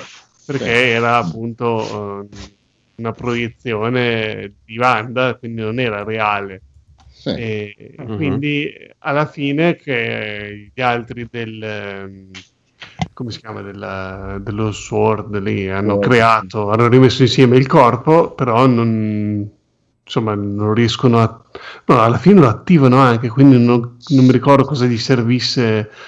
Vabbè, insomma, non ho capito le... bene. Le Duracell. Eh, gli serviva un residuo di magia di Wanda per poterlo esatto, attivare. Esatto, gli serviva un residuo ah, della sua energia per... Poi anche lì paraculata che, che lo trovavano da un drone, eh, così dal drone, sì, infatti quella è un po' una cacata. Infatti eh, mi ero sfuggito, infatti non mi ricordavo sta cacata del drone, eh, perché effettivamente è una cacata. Eh, mm-hmm. Allora dopo lo mandano dentro per, eh, all, all'ESA per uccidere Wanda, ma...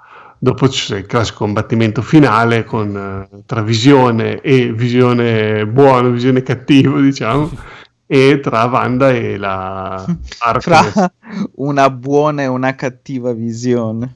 Esatto, no, avevo delle visioni diverse, quindi... Io l'avrei fatta finire così, tipo, ah, è esatto. il mio punto di vista, no, è la mia visione che conta. A un certo punto mi sembra anche che la fa la battuta qualcuno sulla visione.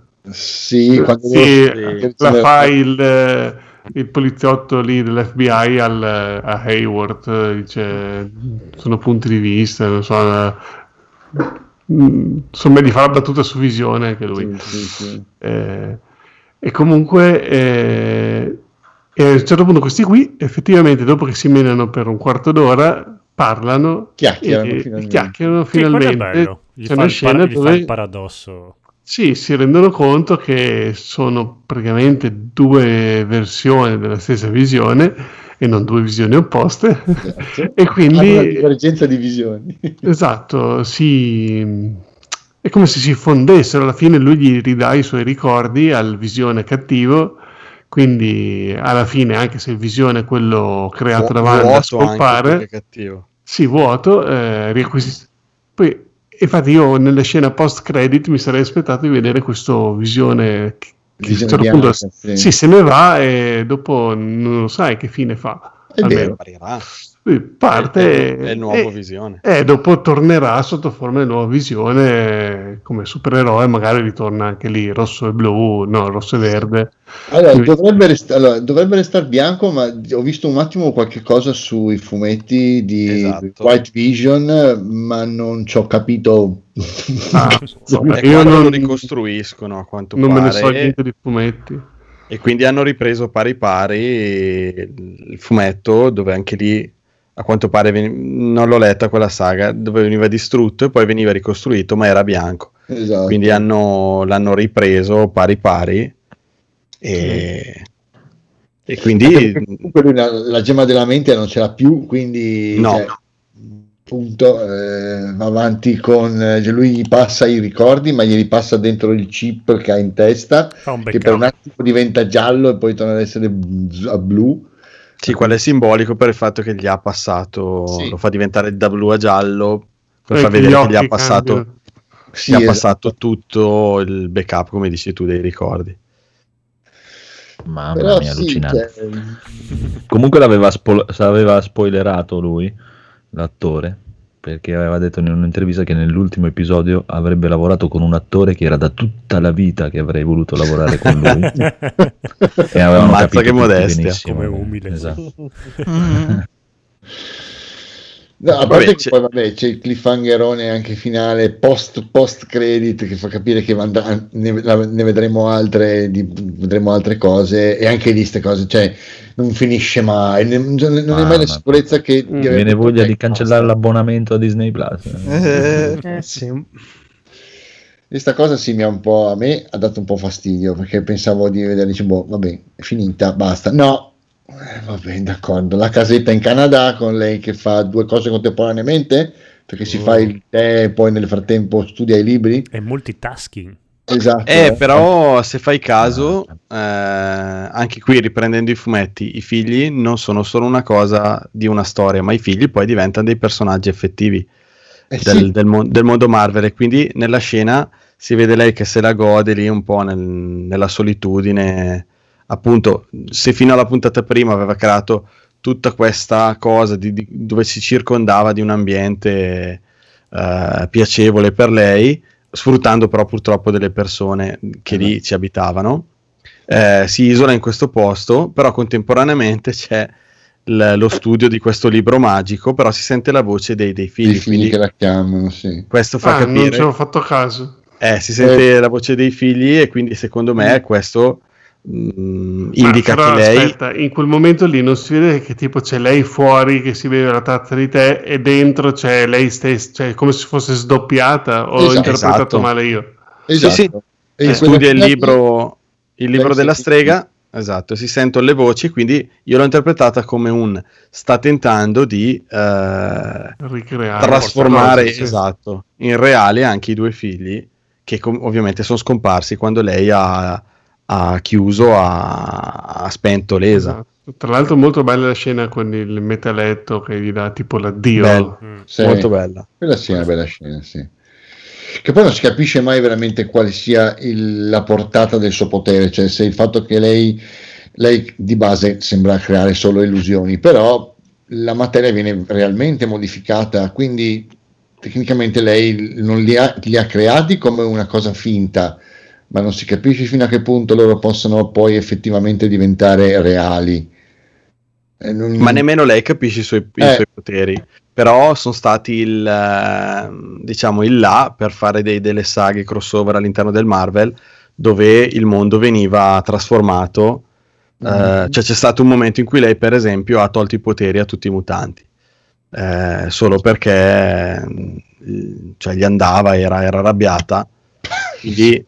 È uno sicuramente dei personaggi più potenti e, e, e può appunto plasmare le realtà, e quindi è questo che io dicevo l'altra volta, che pensavo l'avrebbero usata per um, dare un po' in là una serie di cose del della nuo- nuovo ciclo Marvel. Mm, mm. Per cui lei, lei rimane, ha questa evoluzione dove appunto lei diventa Scarlet Witch, sì. Visione ritorna, ma è un'altra visione, quindi io suppongo che avranno un nuovo incontro, e quindi eh, bisogna vedere se si ricrea, ma tendenzialmente sì, il rapporto tra i due. Beh, è probabile, sì.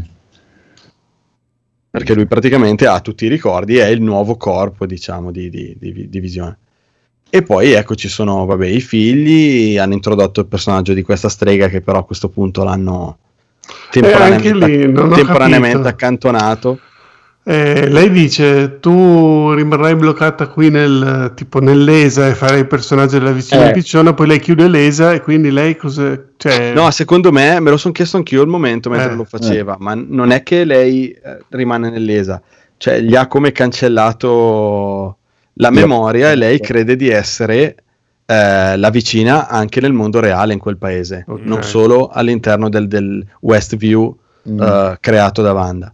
Quindi lei probabilmente è lì, vive una vita, ma eh, che, che non è la sua, però vedrai che a un certo punto o avranno bisogno di lei, perché teoricamente poi nei fumetti lei è anche un personaggio positivo, non cattivo, come l'hanno fatto vedere qua. A eh, parte l'attrice comunque secondo me è stata molto brava, molto simpatica. Che questa, anche a me piace questa sì, sì, non ho visto altre sue, altre sue cose. Eh, boh, la, la mette lì, diciamo... la rende innocua, però vedrai che o si libererà o la recupereranno in un momento che avranno bisogno di lei, suppongo. Ci c'era fuori in qualche modo, sì.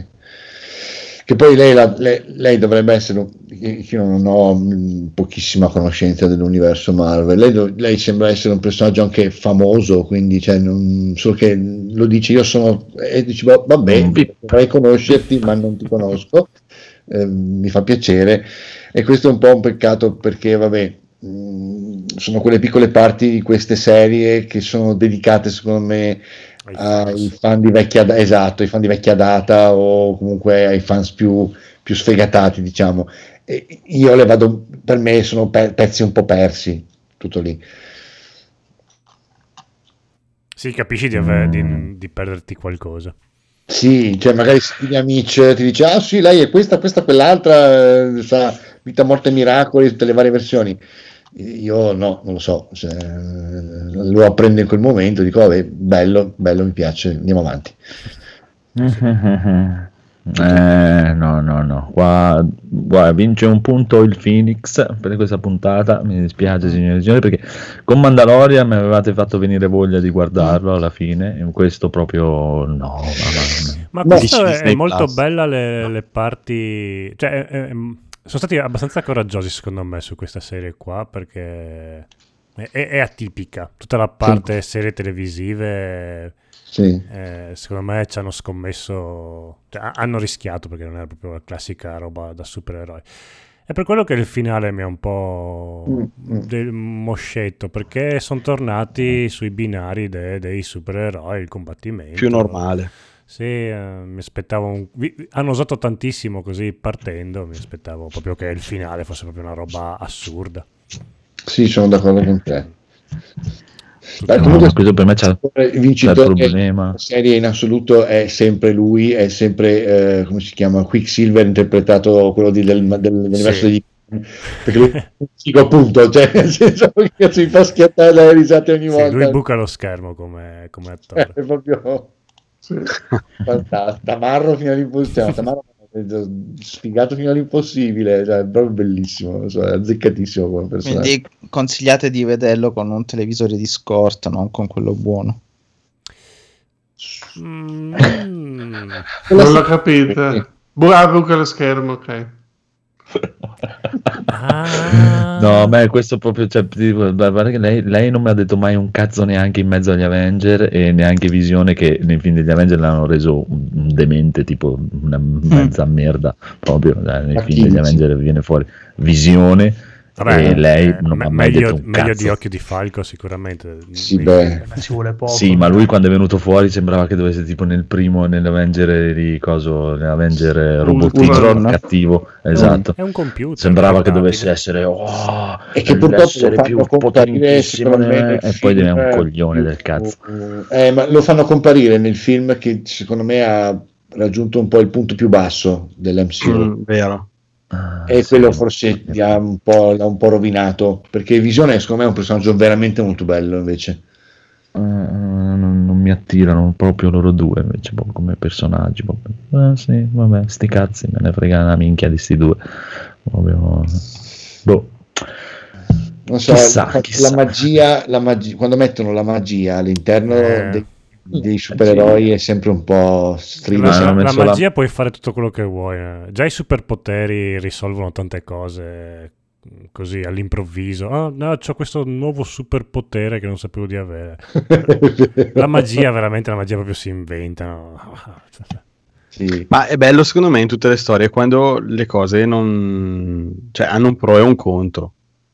Eh, per quello che un personaggio come Superman è un po' ingestibile, perché lui c'è che difetti ha, la criptonite, sì, invece altri personaggi vivono il fatto di avere queste capacità che gli arrivano da poteri, mutazione, magia, quello che vuoi. Eh, poi sì, c'è con... stato anche tutto il casino del fatto che loro che un po' Spider-Man, diciamo. non, non potevano dire che era una mutante, eh.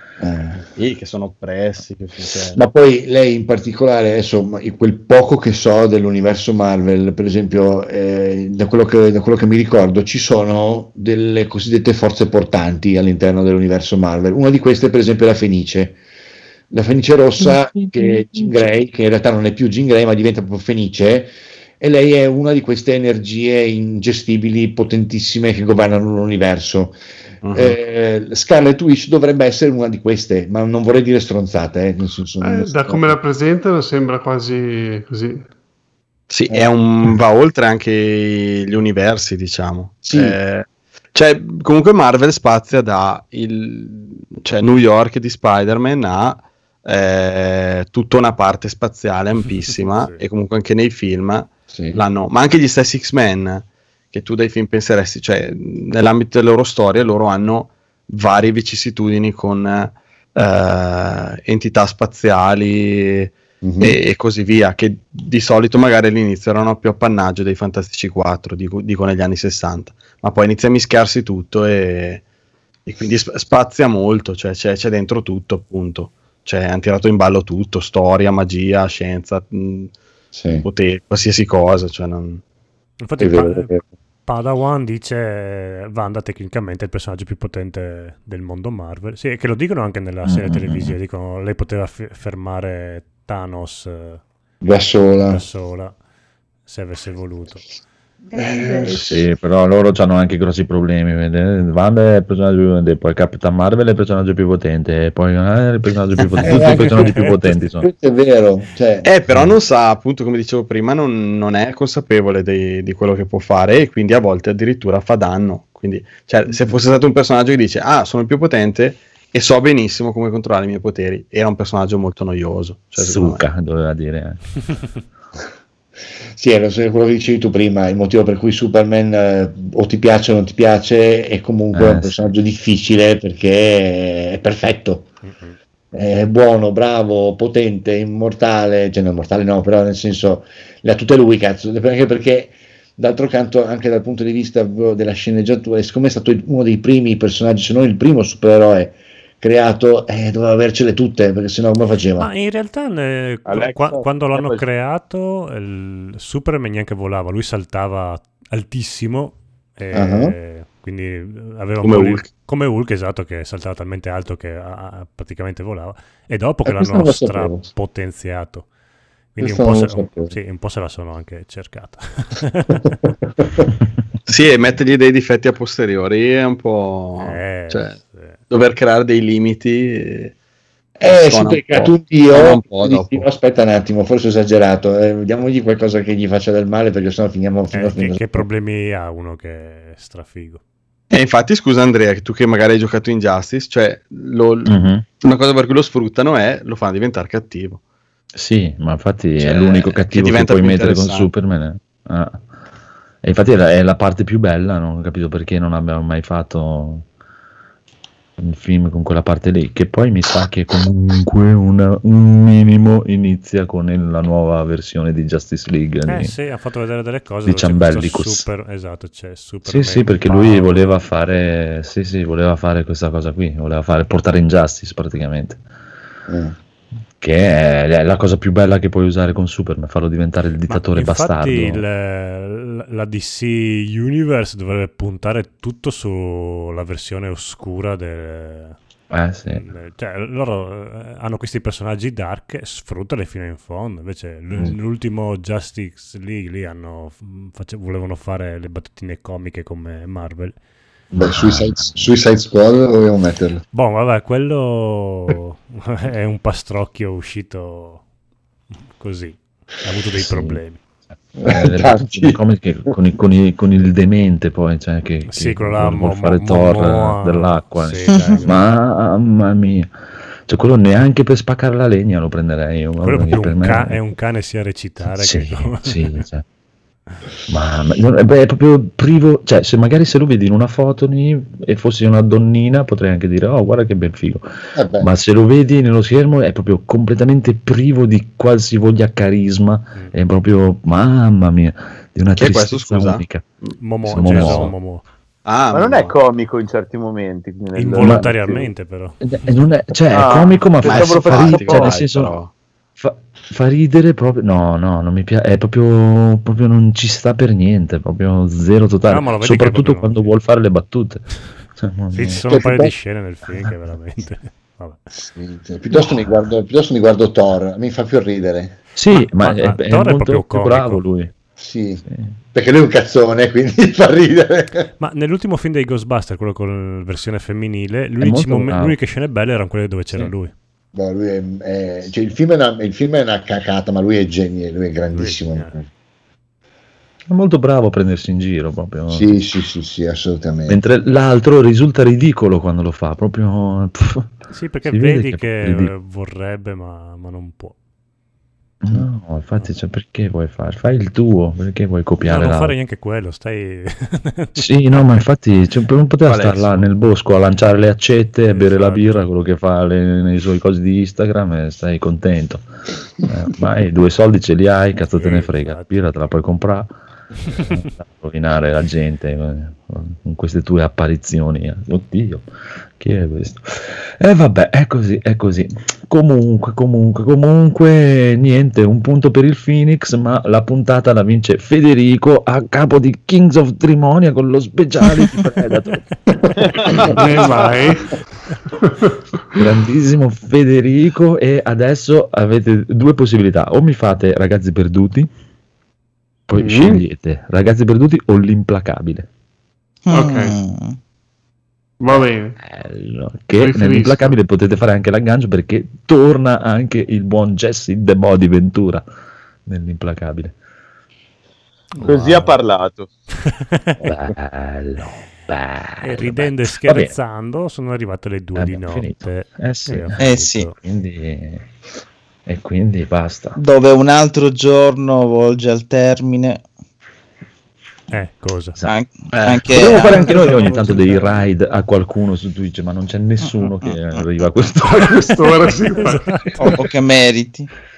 Cioè, c'è della gente che boh, chissà chi l'è. Vorrebbe Corrado dal Giappone. Che... Vai Corrado. Eh. Andate, seguite, eh, seguite il canale di Japan Way, suia su, Japan suia Way. Su Twitch, suia su Instagram. Dove Corrado fa delle interessanti live e mi insegna un sacco di cose sul Giappone. Il Giappone, esatto. Questa idea. Questa quando idea è del... bis, eh, de... che parlate di, di, di anime? Doma- domani pomeriggio parleranno di anime alle quattordici. Ah, sì? Parleranno... Il riassuntazzo, cavolo. Il riassuntazzo bellissimo, cazzo. Ma porca no! È già l'ultima volta che so come mai l'ho fatto a metà puntata, ma forse stavano dimenticando. No, dai. È così, le persone sono costrette a sentire tutta la puntata per sentire. Dai, che tra l'altro è, è stupendo questo, questo giro qua. Subito, subito, subito. Io voglio sentire il riassuntazzo. Certo, adesso. Riassunto in G+ Italia, episodio duecentotrentuno. Quello che ha capito The Defender. Quando sarai vecchio abbastanza per capirne di videogiochi, il significato ti sarà svelato. Gioca a Crash Bandicoot e sarai espulso. Sebbene tu non abbia mai giocato giochi difficili, figlio mio, avrei voluto esserci per vederti giocare, ma mia sorella finiva i giochi bendata. Ed ora è la tua missione, lì davanti a te, come fu la mia tanto tempo fa. I tuoi coetanei hanno abbandonato i videogiochi perché temono i roguelike fino alla fine.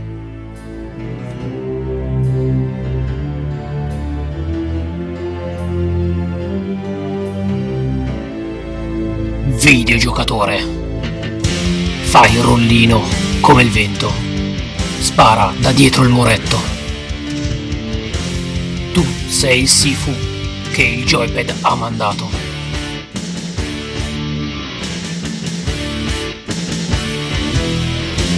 Salva quegli esseri inutili, ignora le crisi di fantasia finale. Tu sei il trio lescano che la console ha scelto. Padre, padre, padre, guardo il refresh ed ascolto la chiamata. La V R termina la mia ricerca, sarò il maschio alfa, con i pantaloni di pelle a culo nudo,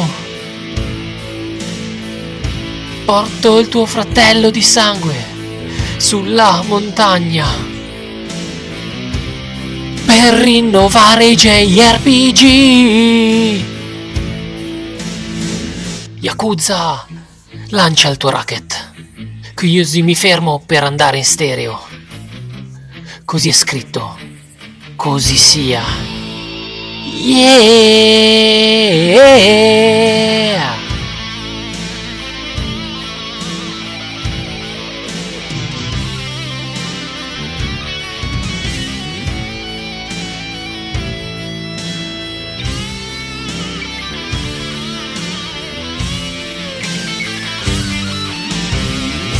Videogiocatore, attento ah, al crampo, attento al crampo, non, non impazzire, impazzire figlio, figlio mio, mio.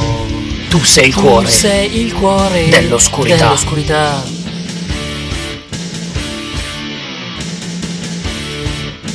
Non giocare a palla avvelenata, non giocare a palla avvelenata, ed a bimbi minchia, hai un D N A, hai un D N A. Al quadrato. Al quadrato.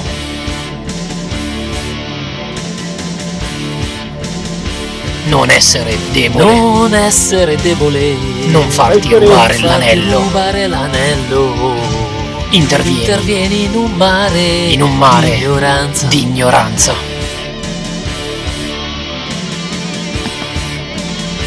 Se il finale Se non è un finale. Il finale e non rende giustizia, non rende giustizia, non apprezzare, non apprezzare ricordi, i ricordi, storpiali. storpiali.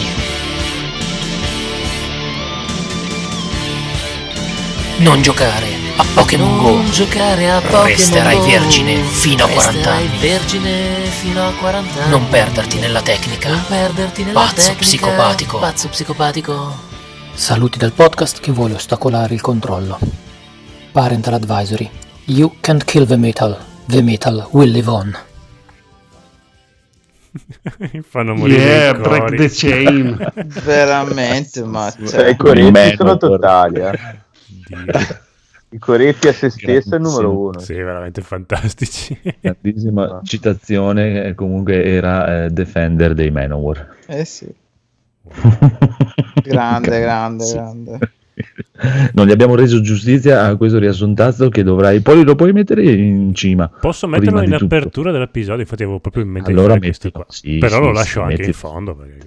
mm. sì, sì sì sì lascialo giusto. In fondo, ma mettilo anche in fondo perché potrei metterlo anche in sottofondo, esatto. Durante tutta la puntata anche in mezzo eh, anche metti anche delle foto di Gaul nudo dappertutto sì, sì, e esatto. Ci siamo insomma, infilalo dove ti mettilo. Capita l'importante è che lo infili esatto. Ma la domanda è perché hai foto di Gaul nudo? Eh, in foto non si può perché il cazzo di Gaul non entra nella foto. Esatto. È, è un meme di Kings of Trimonia. Ma guarda, sono pienamente convinto che un uomo così deve avere un uccello possente. Eh, proprio. Possente. Sì, sì, sì. Si capisce. Oh. Bene, con ah, l'immagine dell'uccello saltare. Di Gaul vi salutiamo.